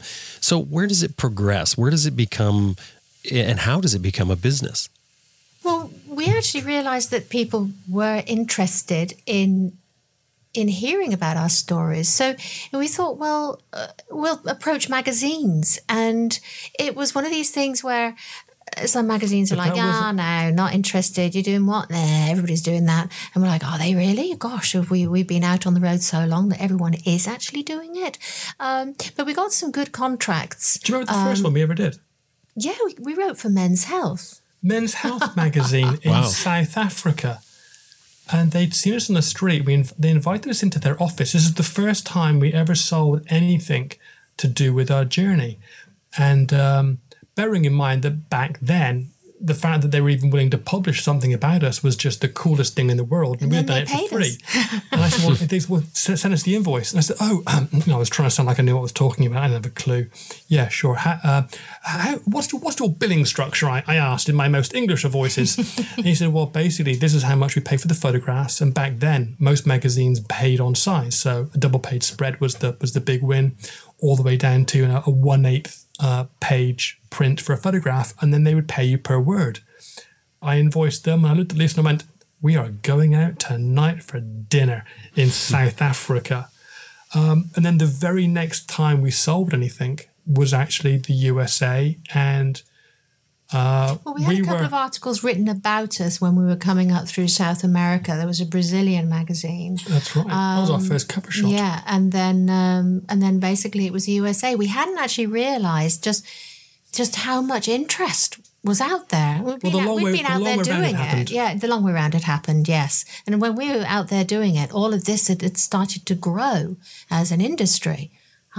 We were approached by a lovely guy called Kevin LaRue, who's got a that's the most fantastic name, who's still a good friend today. And he he had just bought a BMW motorcycle and had been to our website and we got this email. uh, We didn't know who he was. And he said, Listen, I, I work for this uh, I work for this software company. We make photo editing software and we're looking to put together an advert in a, a national magazine over here about photography. Do you have any images that you know you'd like to submit? So I, I, gathered three or four images. Um, one was one was uh, from the states, and I sent them in, expecting never to hear anything ever again. I said, "Thank you so much for even considering me." You know, blah blah blah. And then about two weeks later on, I got another email saying, "Okay, we've, we've chosen we've chosen three images. Uh, one is from you guys. Um, a week later on, um, we've we've chosen your image. Um, can you send us an invoice?" I went, what? I had no idea what what do I, how do I invoice somebody? Um, Well, not in that respect. I mean, obviously, you've been running your own business, but it, it's it's slightly we it's didn't slightly have a printer. We we didn't, didn't have the ability to invoice. we and I had no didn't- idea what the charge. but we didn't know the charges. We didn't know people bought it. photographs. Yeah, yeah. And uh, so I said, uh, so uh, yeah, I'll just I'll just invoice you the, uh, the the usual amount. What's what's your comfort point? I remember, I remember saying it and going, "What the hell did I just?" I know. I swear to God, I think I just watched Wall Street. I, I probably had red braces on a shirt, and he gave me a figure, and I went, "What? Sorry, what? What? f- How much?" Okay, and I remember, I remember creating this invoice on a on a borrowed uh, computer because it had Word, and I said to Lisa, "We need to sell more photographs." So basically, the, the the the selling of the articles along with the photography, it it it all kicked off really. From from there, we realised that people were hungry to hear about this stuff and to see the photographs. the very next thing was yeah. our first calendar. The first Um, calendar, yes, yeah. I'd done design and graphics in the past, uh, so I was in marketing, and we put together um, If I our, our remember first rightly, we did a we did a very small one when we were in South Africa. Um, but this was our first, what I would say, our, our first in, really intentional um, to, to, to sell calendar. to sell Yeah, online. Yeah, yeah. So now you figure out how to make money. That, that has to change everything. What changes for you and, and how do you approach it then? Oh gosh, Sadly, did I it- think did- yeah, it did to some degree. It, it did for me because I think the biggest change was I found myself walking on a knife's edge between seeing the onward journey and what was around me as I had been doing, and forcing myself to realize that actually I need to see the journey um, and what's around me through a camera more, through a lens more. I need to interpret it differently. I need to record it better so that I can share it and make some money. um, which I was very reluctant to do. It didn't change how how we were going to travel um, because it's not that much money, but um, it, it we were still very frugal in how we traveled. That didn't change at all. No, but it has to change the way you see things because now all of a sudden, Yeah. you like you, you change yourself. You you were on vacation sort of before, and now all of a sudden you have a purpose. It's like, oh, this is now it sort of changes your role uh, in life.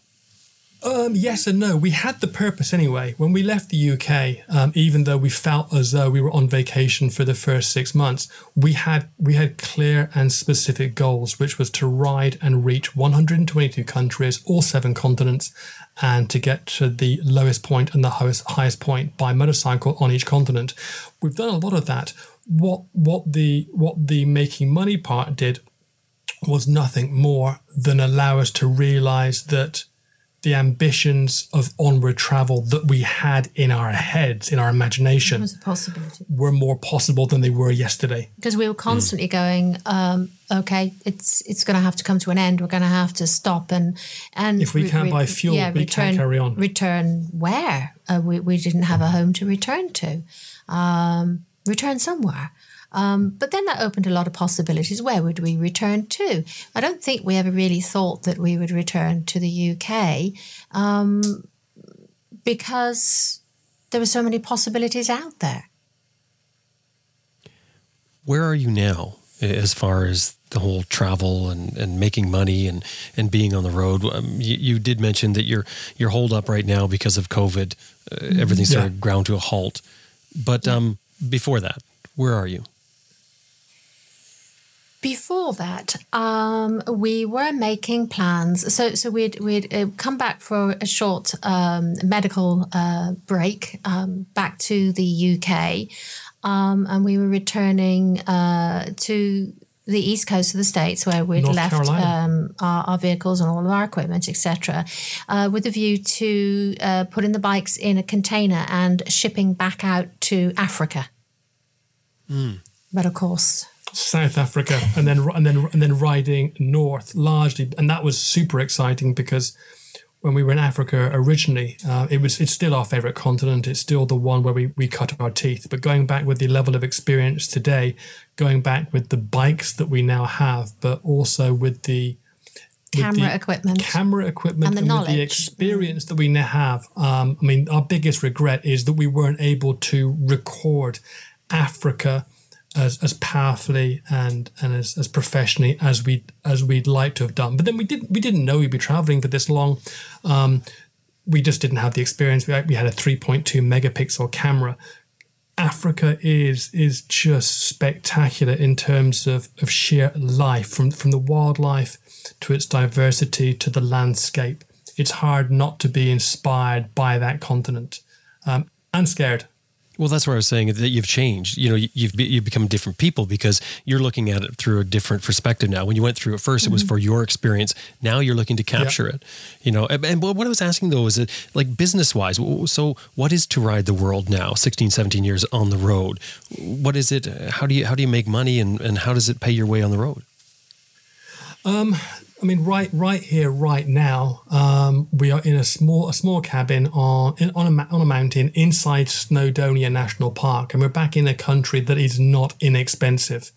Um, I mean, if we were looking to be somewhere and, and save money, we'd be in Mexico or Thailand. At the same time, we can reach out to um, to friends and to sponsors on a far more regular basis and, and stay in contact and, and, and, run through ideas. But um, but Jim was asking about money. I mean, there's the. I mean, we- we were able to create content now. So we've just put our first photographic book together. It just took four four months, and we've just had the first wet copy back. So we've got one copy of the book to see whether or not the printer we've chosen is the one we want to use. Uh, we'll start marketing that in the next few months, but simple things like we have hundreds of thousands of images that we've seen on the screens that we really enjoy that we've never seen printed Um, so there's lots of ideas that we've had over the last five, six, seven, eight years that we can now begin to turn into reality because we're stationary. And also writing. Um, it, it is very difficult to to be on the road permanently and try to do all of this. You're you're trying to you're trying to live day by day. You're trying to get the documentation so you can cross the countries. You're you're trying to um, you, are trying to make a, a living, however meager that may be, um, and you can't you literally you can't do everything. Uh, and this has given us there, there's there are a few positives with having being enforced to take a step back. Um, it's and one of them is being able to collate the materials that we have and actually realize what we we haven't shared with people. It, it's it's a massive amount. We have eight terabytes of video data we've never shared. We have 1.2 million photographs. So right now we just put we just put out the calendar. I mean, just to be clear, we're not making money. We're like we're like everybody else. Right now, we're in survival mode. Yeah, in terms of just trying tough. to cover the bills. Um, but we put a calendar together that did well this year. Uh, and um, and writing. Um, I have a few plans um, that I'm, I'm hoping to, to, to, get together uh, in producing a few storybooks, uh, which we haven't had the time to do whilst we've been on the road. Um, and as Simon says, uh, currently, along with many people, we're, we're, kind of just in survival mode at the moment, and also coming coming down from being on the road all the time. Um, there's that that high. There's always something new around the corner, something new and exciting. You don't know what's going to happen when you wake up in the morning, or even where you are, um, and that is suddenly suddenly changed. We've not had any time to prep for that. Uh, we, we were on our way back out to pick up the bikes and begin to organize the shipping over uh, it back into Africa. Um, and um, we both got ill and we didn't really know what it was. We both felt a bit bad. And, and then lockdown came, and then we realized what we had was actually COVID, and that we weren't getting better. We weren't quickly. getting better, and Simon's had a, a lot of long term issues with that, and it, it it just went from bad to worse and and now we're still in lockdown we're still in isolation and even though we're very very lucky to actually have somewhere to call a base which we haven't had um, until we made that very surprising decision that we needed a base. Thank god we did. Um, and and to be shut down it, it's almost like having your heroin cut off immediately and just go cold turkey. It, it has been a struggle, but we're trying to keep ourselves uh, positive, positive and active, and still reviewing the journey. And of course, when when COVID eventually disappears or ceases to become such a huge issue, uh, we will plan to get back on the road. Whether or not it will be in the same format as before, I'm not sure. I don't think it will be. I don't think we don't. We've both said that we we don't need to be on the road permanently. We never intended to be on the road permanently. Um, we've got this small base. Uh, we're really happy here. Being able to go out for a few months, six months or longer at a time, and be able to come back somewhere and then share those experiences and that content. Um, so maybe going out and and and, and going, okay, we would like to go obviously back to Africa and pinpoint this certain area and go, this is what we want to achieve photographic wise from visiting this area. Have a bit more of a, a, a plan photographically. Um, and then come back and instead of putting putting the images on a on a hard drive and not having the opportunity to see them for 24 months 36 months and then they they they get forgotten amongst the other million that we have.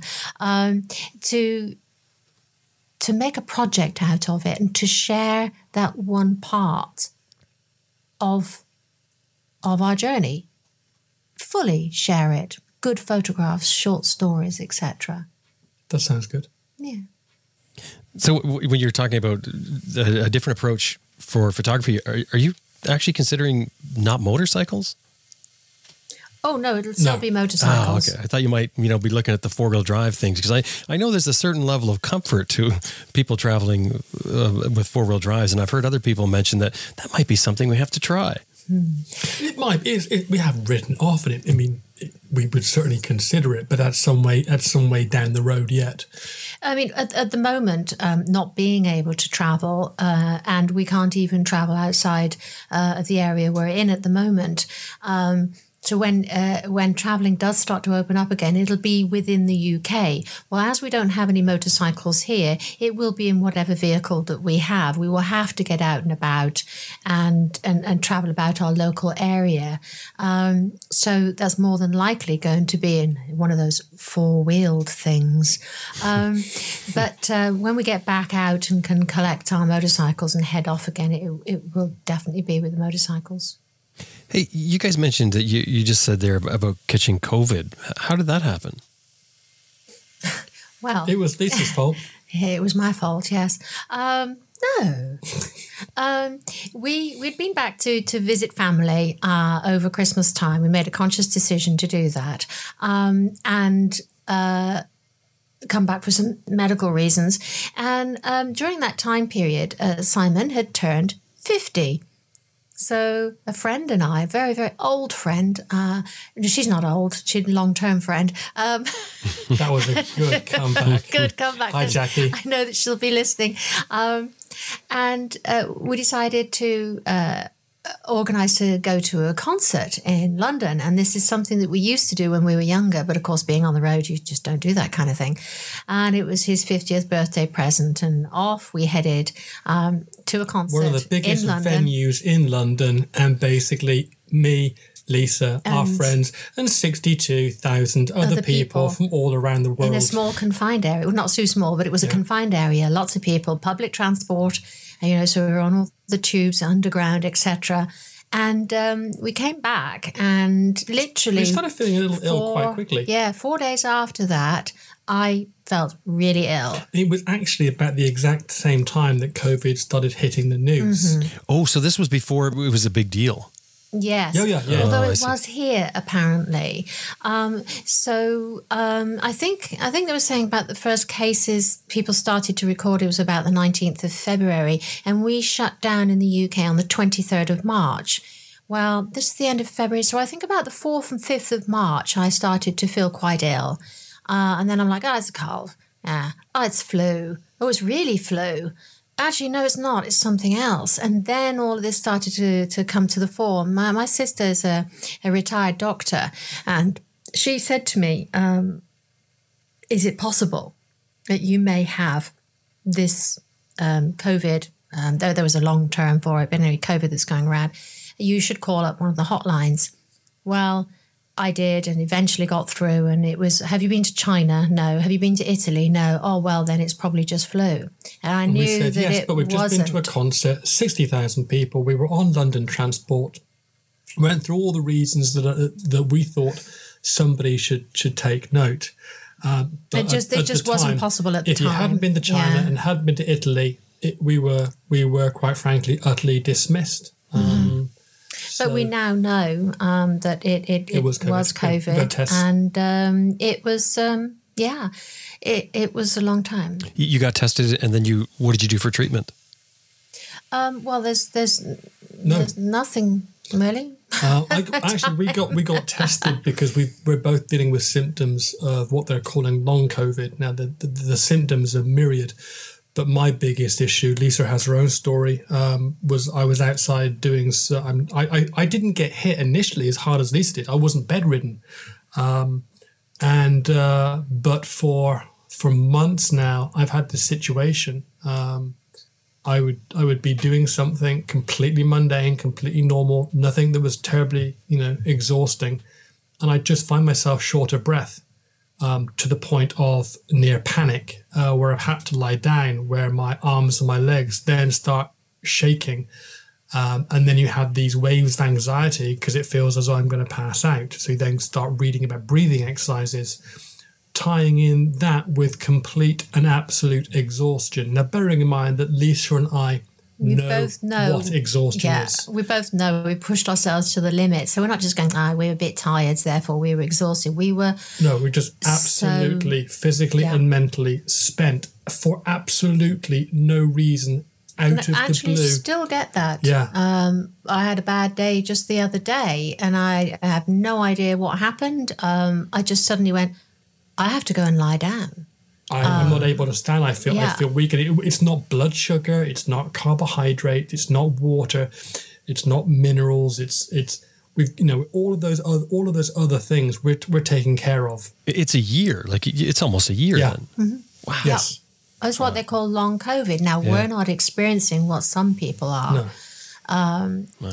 So um, yeah, it's it's given us a, a, a time to reflect as well on just on the situation that we are lucky that we're here and that we have a base and that we have family around us. Not that we can see them at the moment, but at least we can keep in contact a bit more often. Um, and We're able to manage the risks. Yeah. Had this happened to us whilst on the road, yeah, um, the consequences, both in terms of our health, Lisa's, other medical complications, and the implications on our finances whilst you're trying to stay stationary out on the road. Um, that that those aren't those aren't manageable risks. Do you still travel with medical insurance? We've never had medical insurance. You, you've never we- had. Uh, Actually, other than the, the one time in well, yeah, Brazil, you that was that. it. yeah, when, you- when you broke your neck, that was covered, Yes. wasn't it? Yeah. Yes, Yes. yes, it was. Um, thank goodness. Um, and we had we had medical. I'm sorry, I'm wrong. I, oh, keep thinking, wrong, yeah. I keep thinking of but it's like an insurance. Yeah. Um, so we did have medical insurance then. Um, and then you were you were kicked out from the insurance company. Then they were just like, yep, that's it. We're done with you after they paid the bills. Well, I'd taken the um, insurance um, out eight weeks, eight weeks um, earlier. And uh, then I tried to get the money back. And they said, do you know how much you just cost us? And I said, no. And they said, $221,000. So wow. no, you're not having the other ten months of your policy back. oh, they, they cut um, you off at that point yes. Oh, yeah, yeah, totally. It's funny, you know, the insurance thing is a, is a funny business, isn't it? They, they insure you, they go on Mm-hmm. the odds and say they, they're going to bet and say this isn't going to happen to you. You're going to pay the premium. And as soon as they lose, boy, do they ever get upset. I mean, it, it's not like you think they would take it in stride and say, okay, well, that we expected that. It's one in so many. That's how we make our money. But they don't. Yes. They, they No, they don't- immediately they don't like try and find ways not to pay. and then you hear of this sort of thing where they're going to dump you off the policy.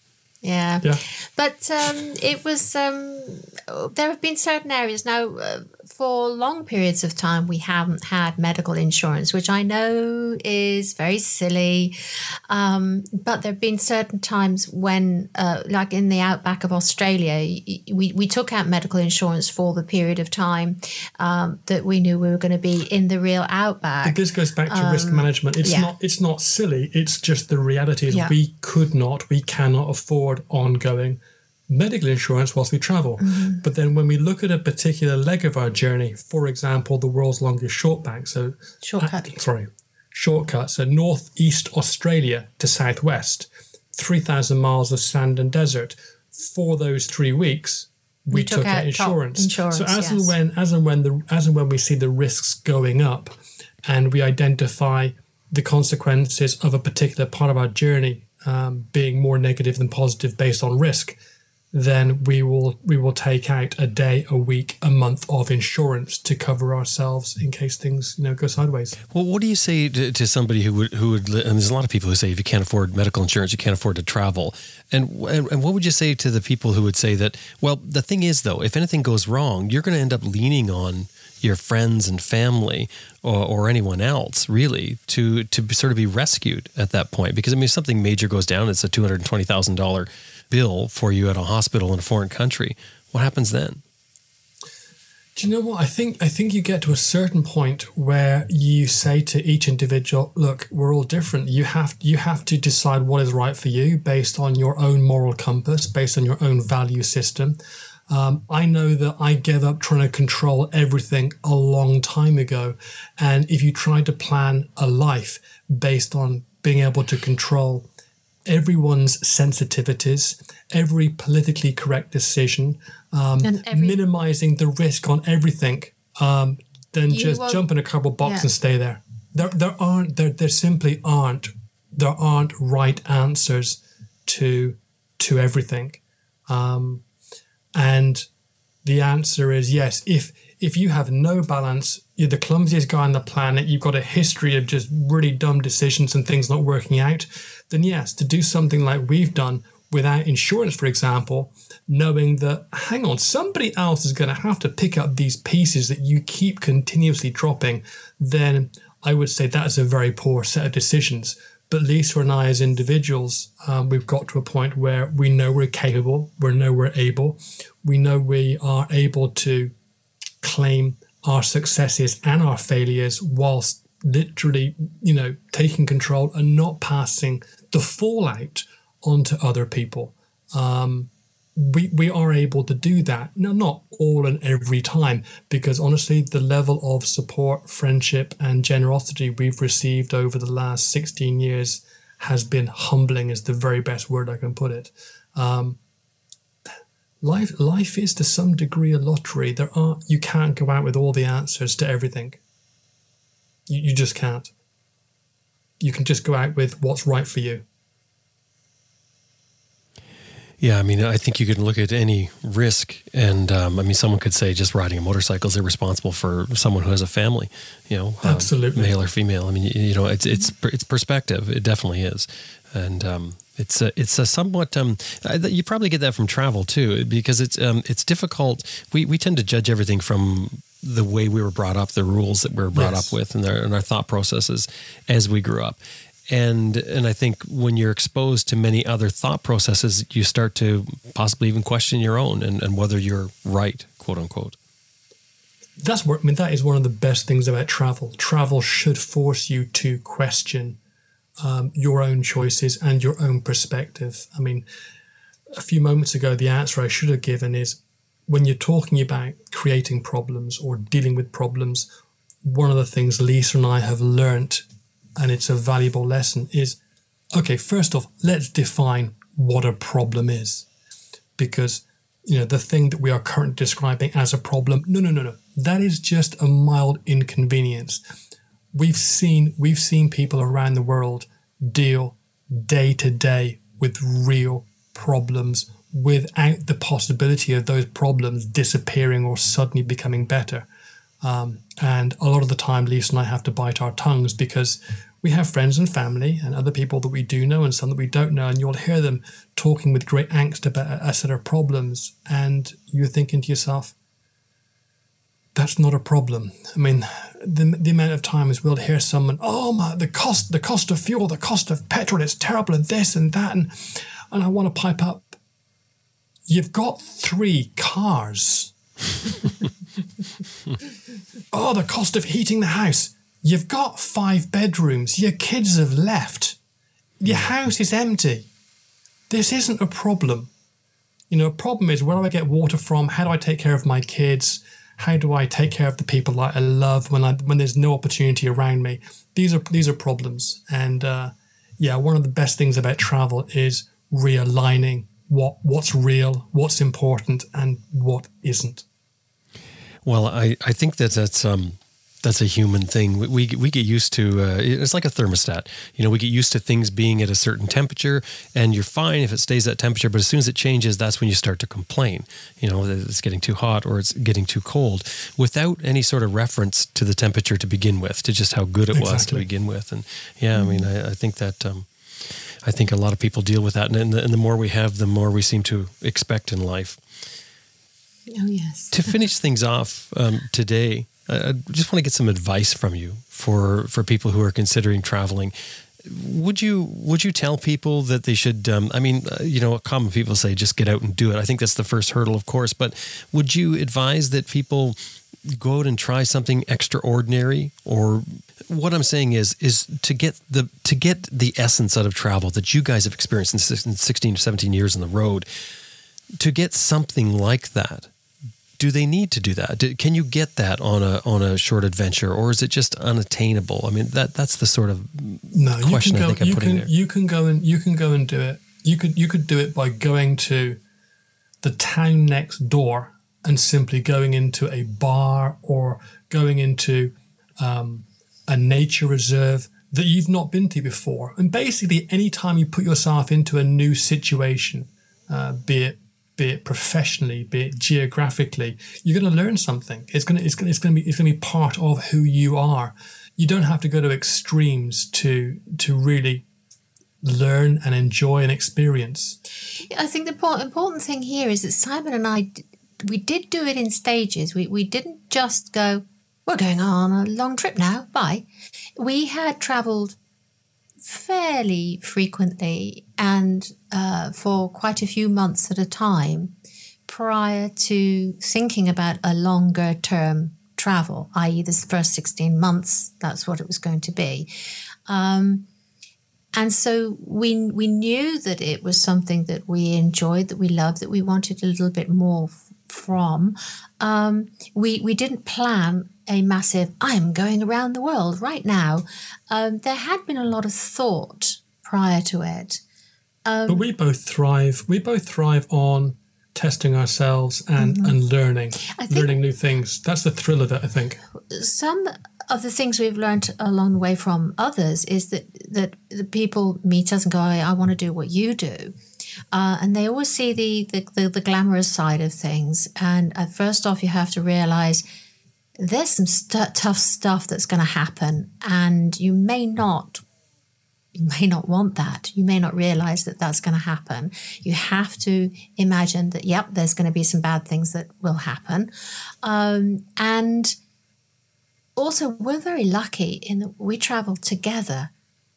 Wherever we are is where our home is. So there's no for, for either because of us. The, the other one of us is yeah, there. there. There's no hankering. There's no there's no loneliness. Of course, you miss you miss mm. good friends and family. That's a good point. Um, but we still have each other, so we can sit and talk, and and we are very and rationalize and celebrate the day or mm-hmm. commiserate it if it's been a bad one. Whereas if you're planning and you're going to travel on your own, you have to you have to be aware that you are going to be totally and utterly on your own for for sometimes many weeks. You might not speak the language. You might not be able to interact or properly. that you're going to meet great people, make great friends, and have to leave them. Have to leave them, yeah. And that, I mean, traveling solo like that, I think that is it. it it's, it's very. It, it mm. offers a different set of mm. challenges. Mm. But going back to the original question, um, I think I think the most important thing is decide decide before you go on a, on a on a trip, whether it's a week or a year, what you want out of it why are you, why are you going? Is it just to take photographs? Is it because you need to press a personal or professional reset button?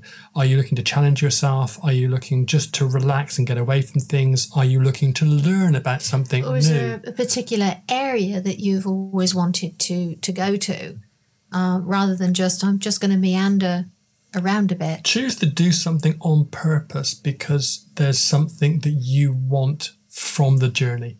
And that can be as vague as personal growth or as specific as um, I'm looking to I'm looking to help less fortunate people do some charity work or learn a language. But choose before you go. Have some expectations, but make them realistic. Do you think that the deprivation comes in here at all though to to center yourself so that you can really experience things sort of from a maybe a different perspective than what you would go in with uh, on a two week vacation. I mean a lot of people talk about this you know when they're, when they're on the road for three months six months a year they sort of pass a threshold where, where they see things differently they experience things things differently. It's not so much a quick vacation as it becomes a lifestyle and you and you you get more from it do you think that that being deprived of your friends and your comfort zones mm, and things like that changes your perspective? Yeah. Yeah, I mean, I mean, it unquestionably and absolutely does change your perspective. And most of the people that you know and that we know that make those kind of statements, we all feel very lucky to have had the experience that allows us to give that kind of advice. Although I don't know anybody that intentionally went out to deprive themselves. Mm-hmm. Um, um, so I, it, it's it's a real catch twenty two because yes, I think putting yourself in in that situation where you suddenly begin to really appreciate things you took for granted before. I mean, lockdown's a great example. Um, you know, you, are suddenly at the window looking at people going by, you know, and thinking, if only I could go out and have a conversation with you. Whereas before, that was completely normal. Now we're isolated, so you you do tend to appreciate um, very differently uh, once you have been deprived. but it's very difficult to advise someone. You know what? Go out, go outside and go and deprive yourself because that just sounds that just sounds miserable. No, and, and and of course that would be ridiculous to, sit- to you know go out somewhere and, and make sure you run out of fuel so you can experience what it's like. That's crazy, but Yes. you can certainly cut yourself off from things and put yourself in situations where you are deprived at least of your your your friends and your family or, or your comfort zone. Cutting you know, yourself off from But social media on, would be great. But can you? I, I'm not sure you can these days. Are you serious? what, what do you mean? You mean cut yourself off from social media? Yeah, no, no, no. I mean, cut yourself off from your family and friends because when we first left, there was no such thing as social media. When we cut, when we left, we cut ourselves off We from had no family and phone. friends. There was no cell phone. We didn't even know Skype was available. Well, it actually wasn't until until uh, halfway, eight months into the first year on the road. Um, and but these days, I mean, you have Zoom and you have WhatsApp and you have Messenger and you have and and it's almost like you can still be in the same room as your mates. Like you, you have no Um, excuse, in other words, to but to stay in touch. But but but I mean, you could like uh, usually with social media, what people do is they're they're posting, you know, many times a day, even in, in many cases. But you certainly could go on an adventure and say, you tell your family and friends, I'll be posting once a week for for basic updates. That's it. Other than that, I'm I'm I'm going to be you know have my phone off. I actually, I, I genuinely think that everybody should once a month have a few days of social media detox, because even even social media has played such a huge part on how we perceive each other, ourselves, and the world, and yet to to to to go for a walk, go for a horse ride, jump on a bicycle, jump on a motorcycle, go and experience new things, but give yourself the luxury of experiencing them selfishly just for you. Not seeing these experiences through somebody else's eyes because you're going to share it. Just just enjoy them. You go to the Grand Canyon these days. I guarantee you've got 99% of the people looking at the Grand Canyon through their camera or through their phone or over their shoulders whilst they take a selfie. It's so important just to put all that stuff down now and again and just just absorb it as the first person. Just let it roll over you. Just have the experience be singular and real and selfish. That was good. There endeth the lesson. it was great to sit down and talk with you guys. Really nice that you're sitting in this little cabin. I, I have a beautiful picture in my mind of your cabin on the side of the mountain in inside a national park. I think it's fantastic. Lisa, Simon, great to chat with you once again. Thanks very much. Thanks so Jim, much, Jim. absolute pleasure. Thanks for having us, mate.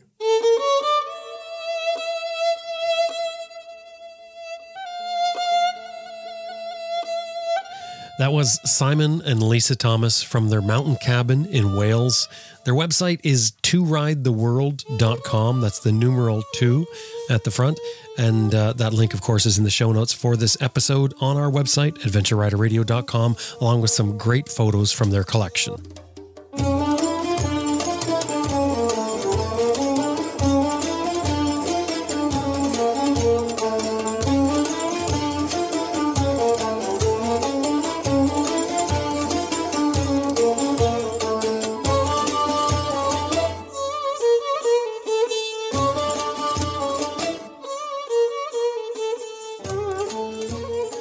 Just want to remind you that this episode has been brought to you by Green Chili Adventure Gear, greenchiliadv.com, Motobreeze Chain Oiler at motobreeze.com, and Best Rest Products at cyclepump.com. And we'd really appreciate it if anytime you're dealing with these companies, anytime email or otherwise, let them know you heard them here on Adventure Rider Radio.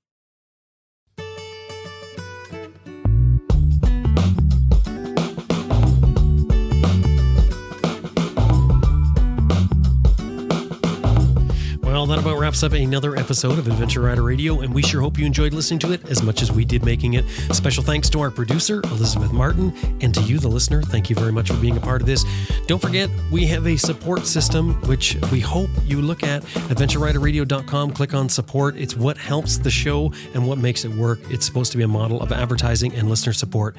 Drop by, have a look. Anything $10 or more gets you a sticker sent back at you for your motorcycle, your pannier, your toolbox. Anything $50 or more gets you a shout out and our on on our Raw show. And speaking of our Raw show, that's the other show that we do. It's a monthly. You need to subscribe separately, all on our website. Drop by our website, adventureriderradio.com. Now it's time to get out there and ride your bike if you can. My name is Jim Martin. Thank you very much for listening. I'll talk to you next week.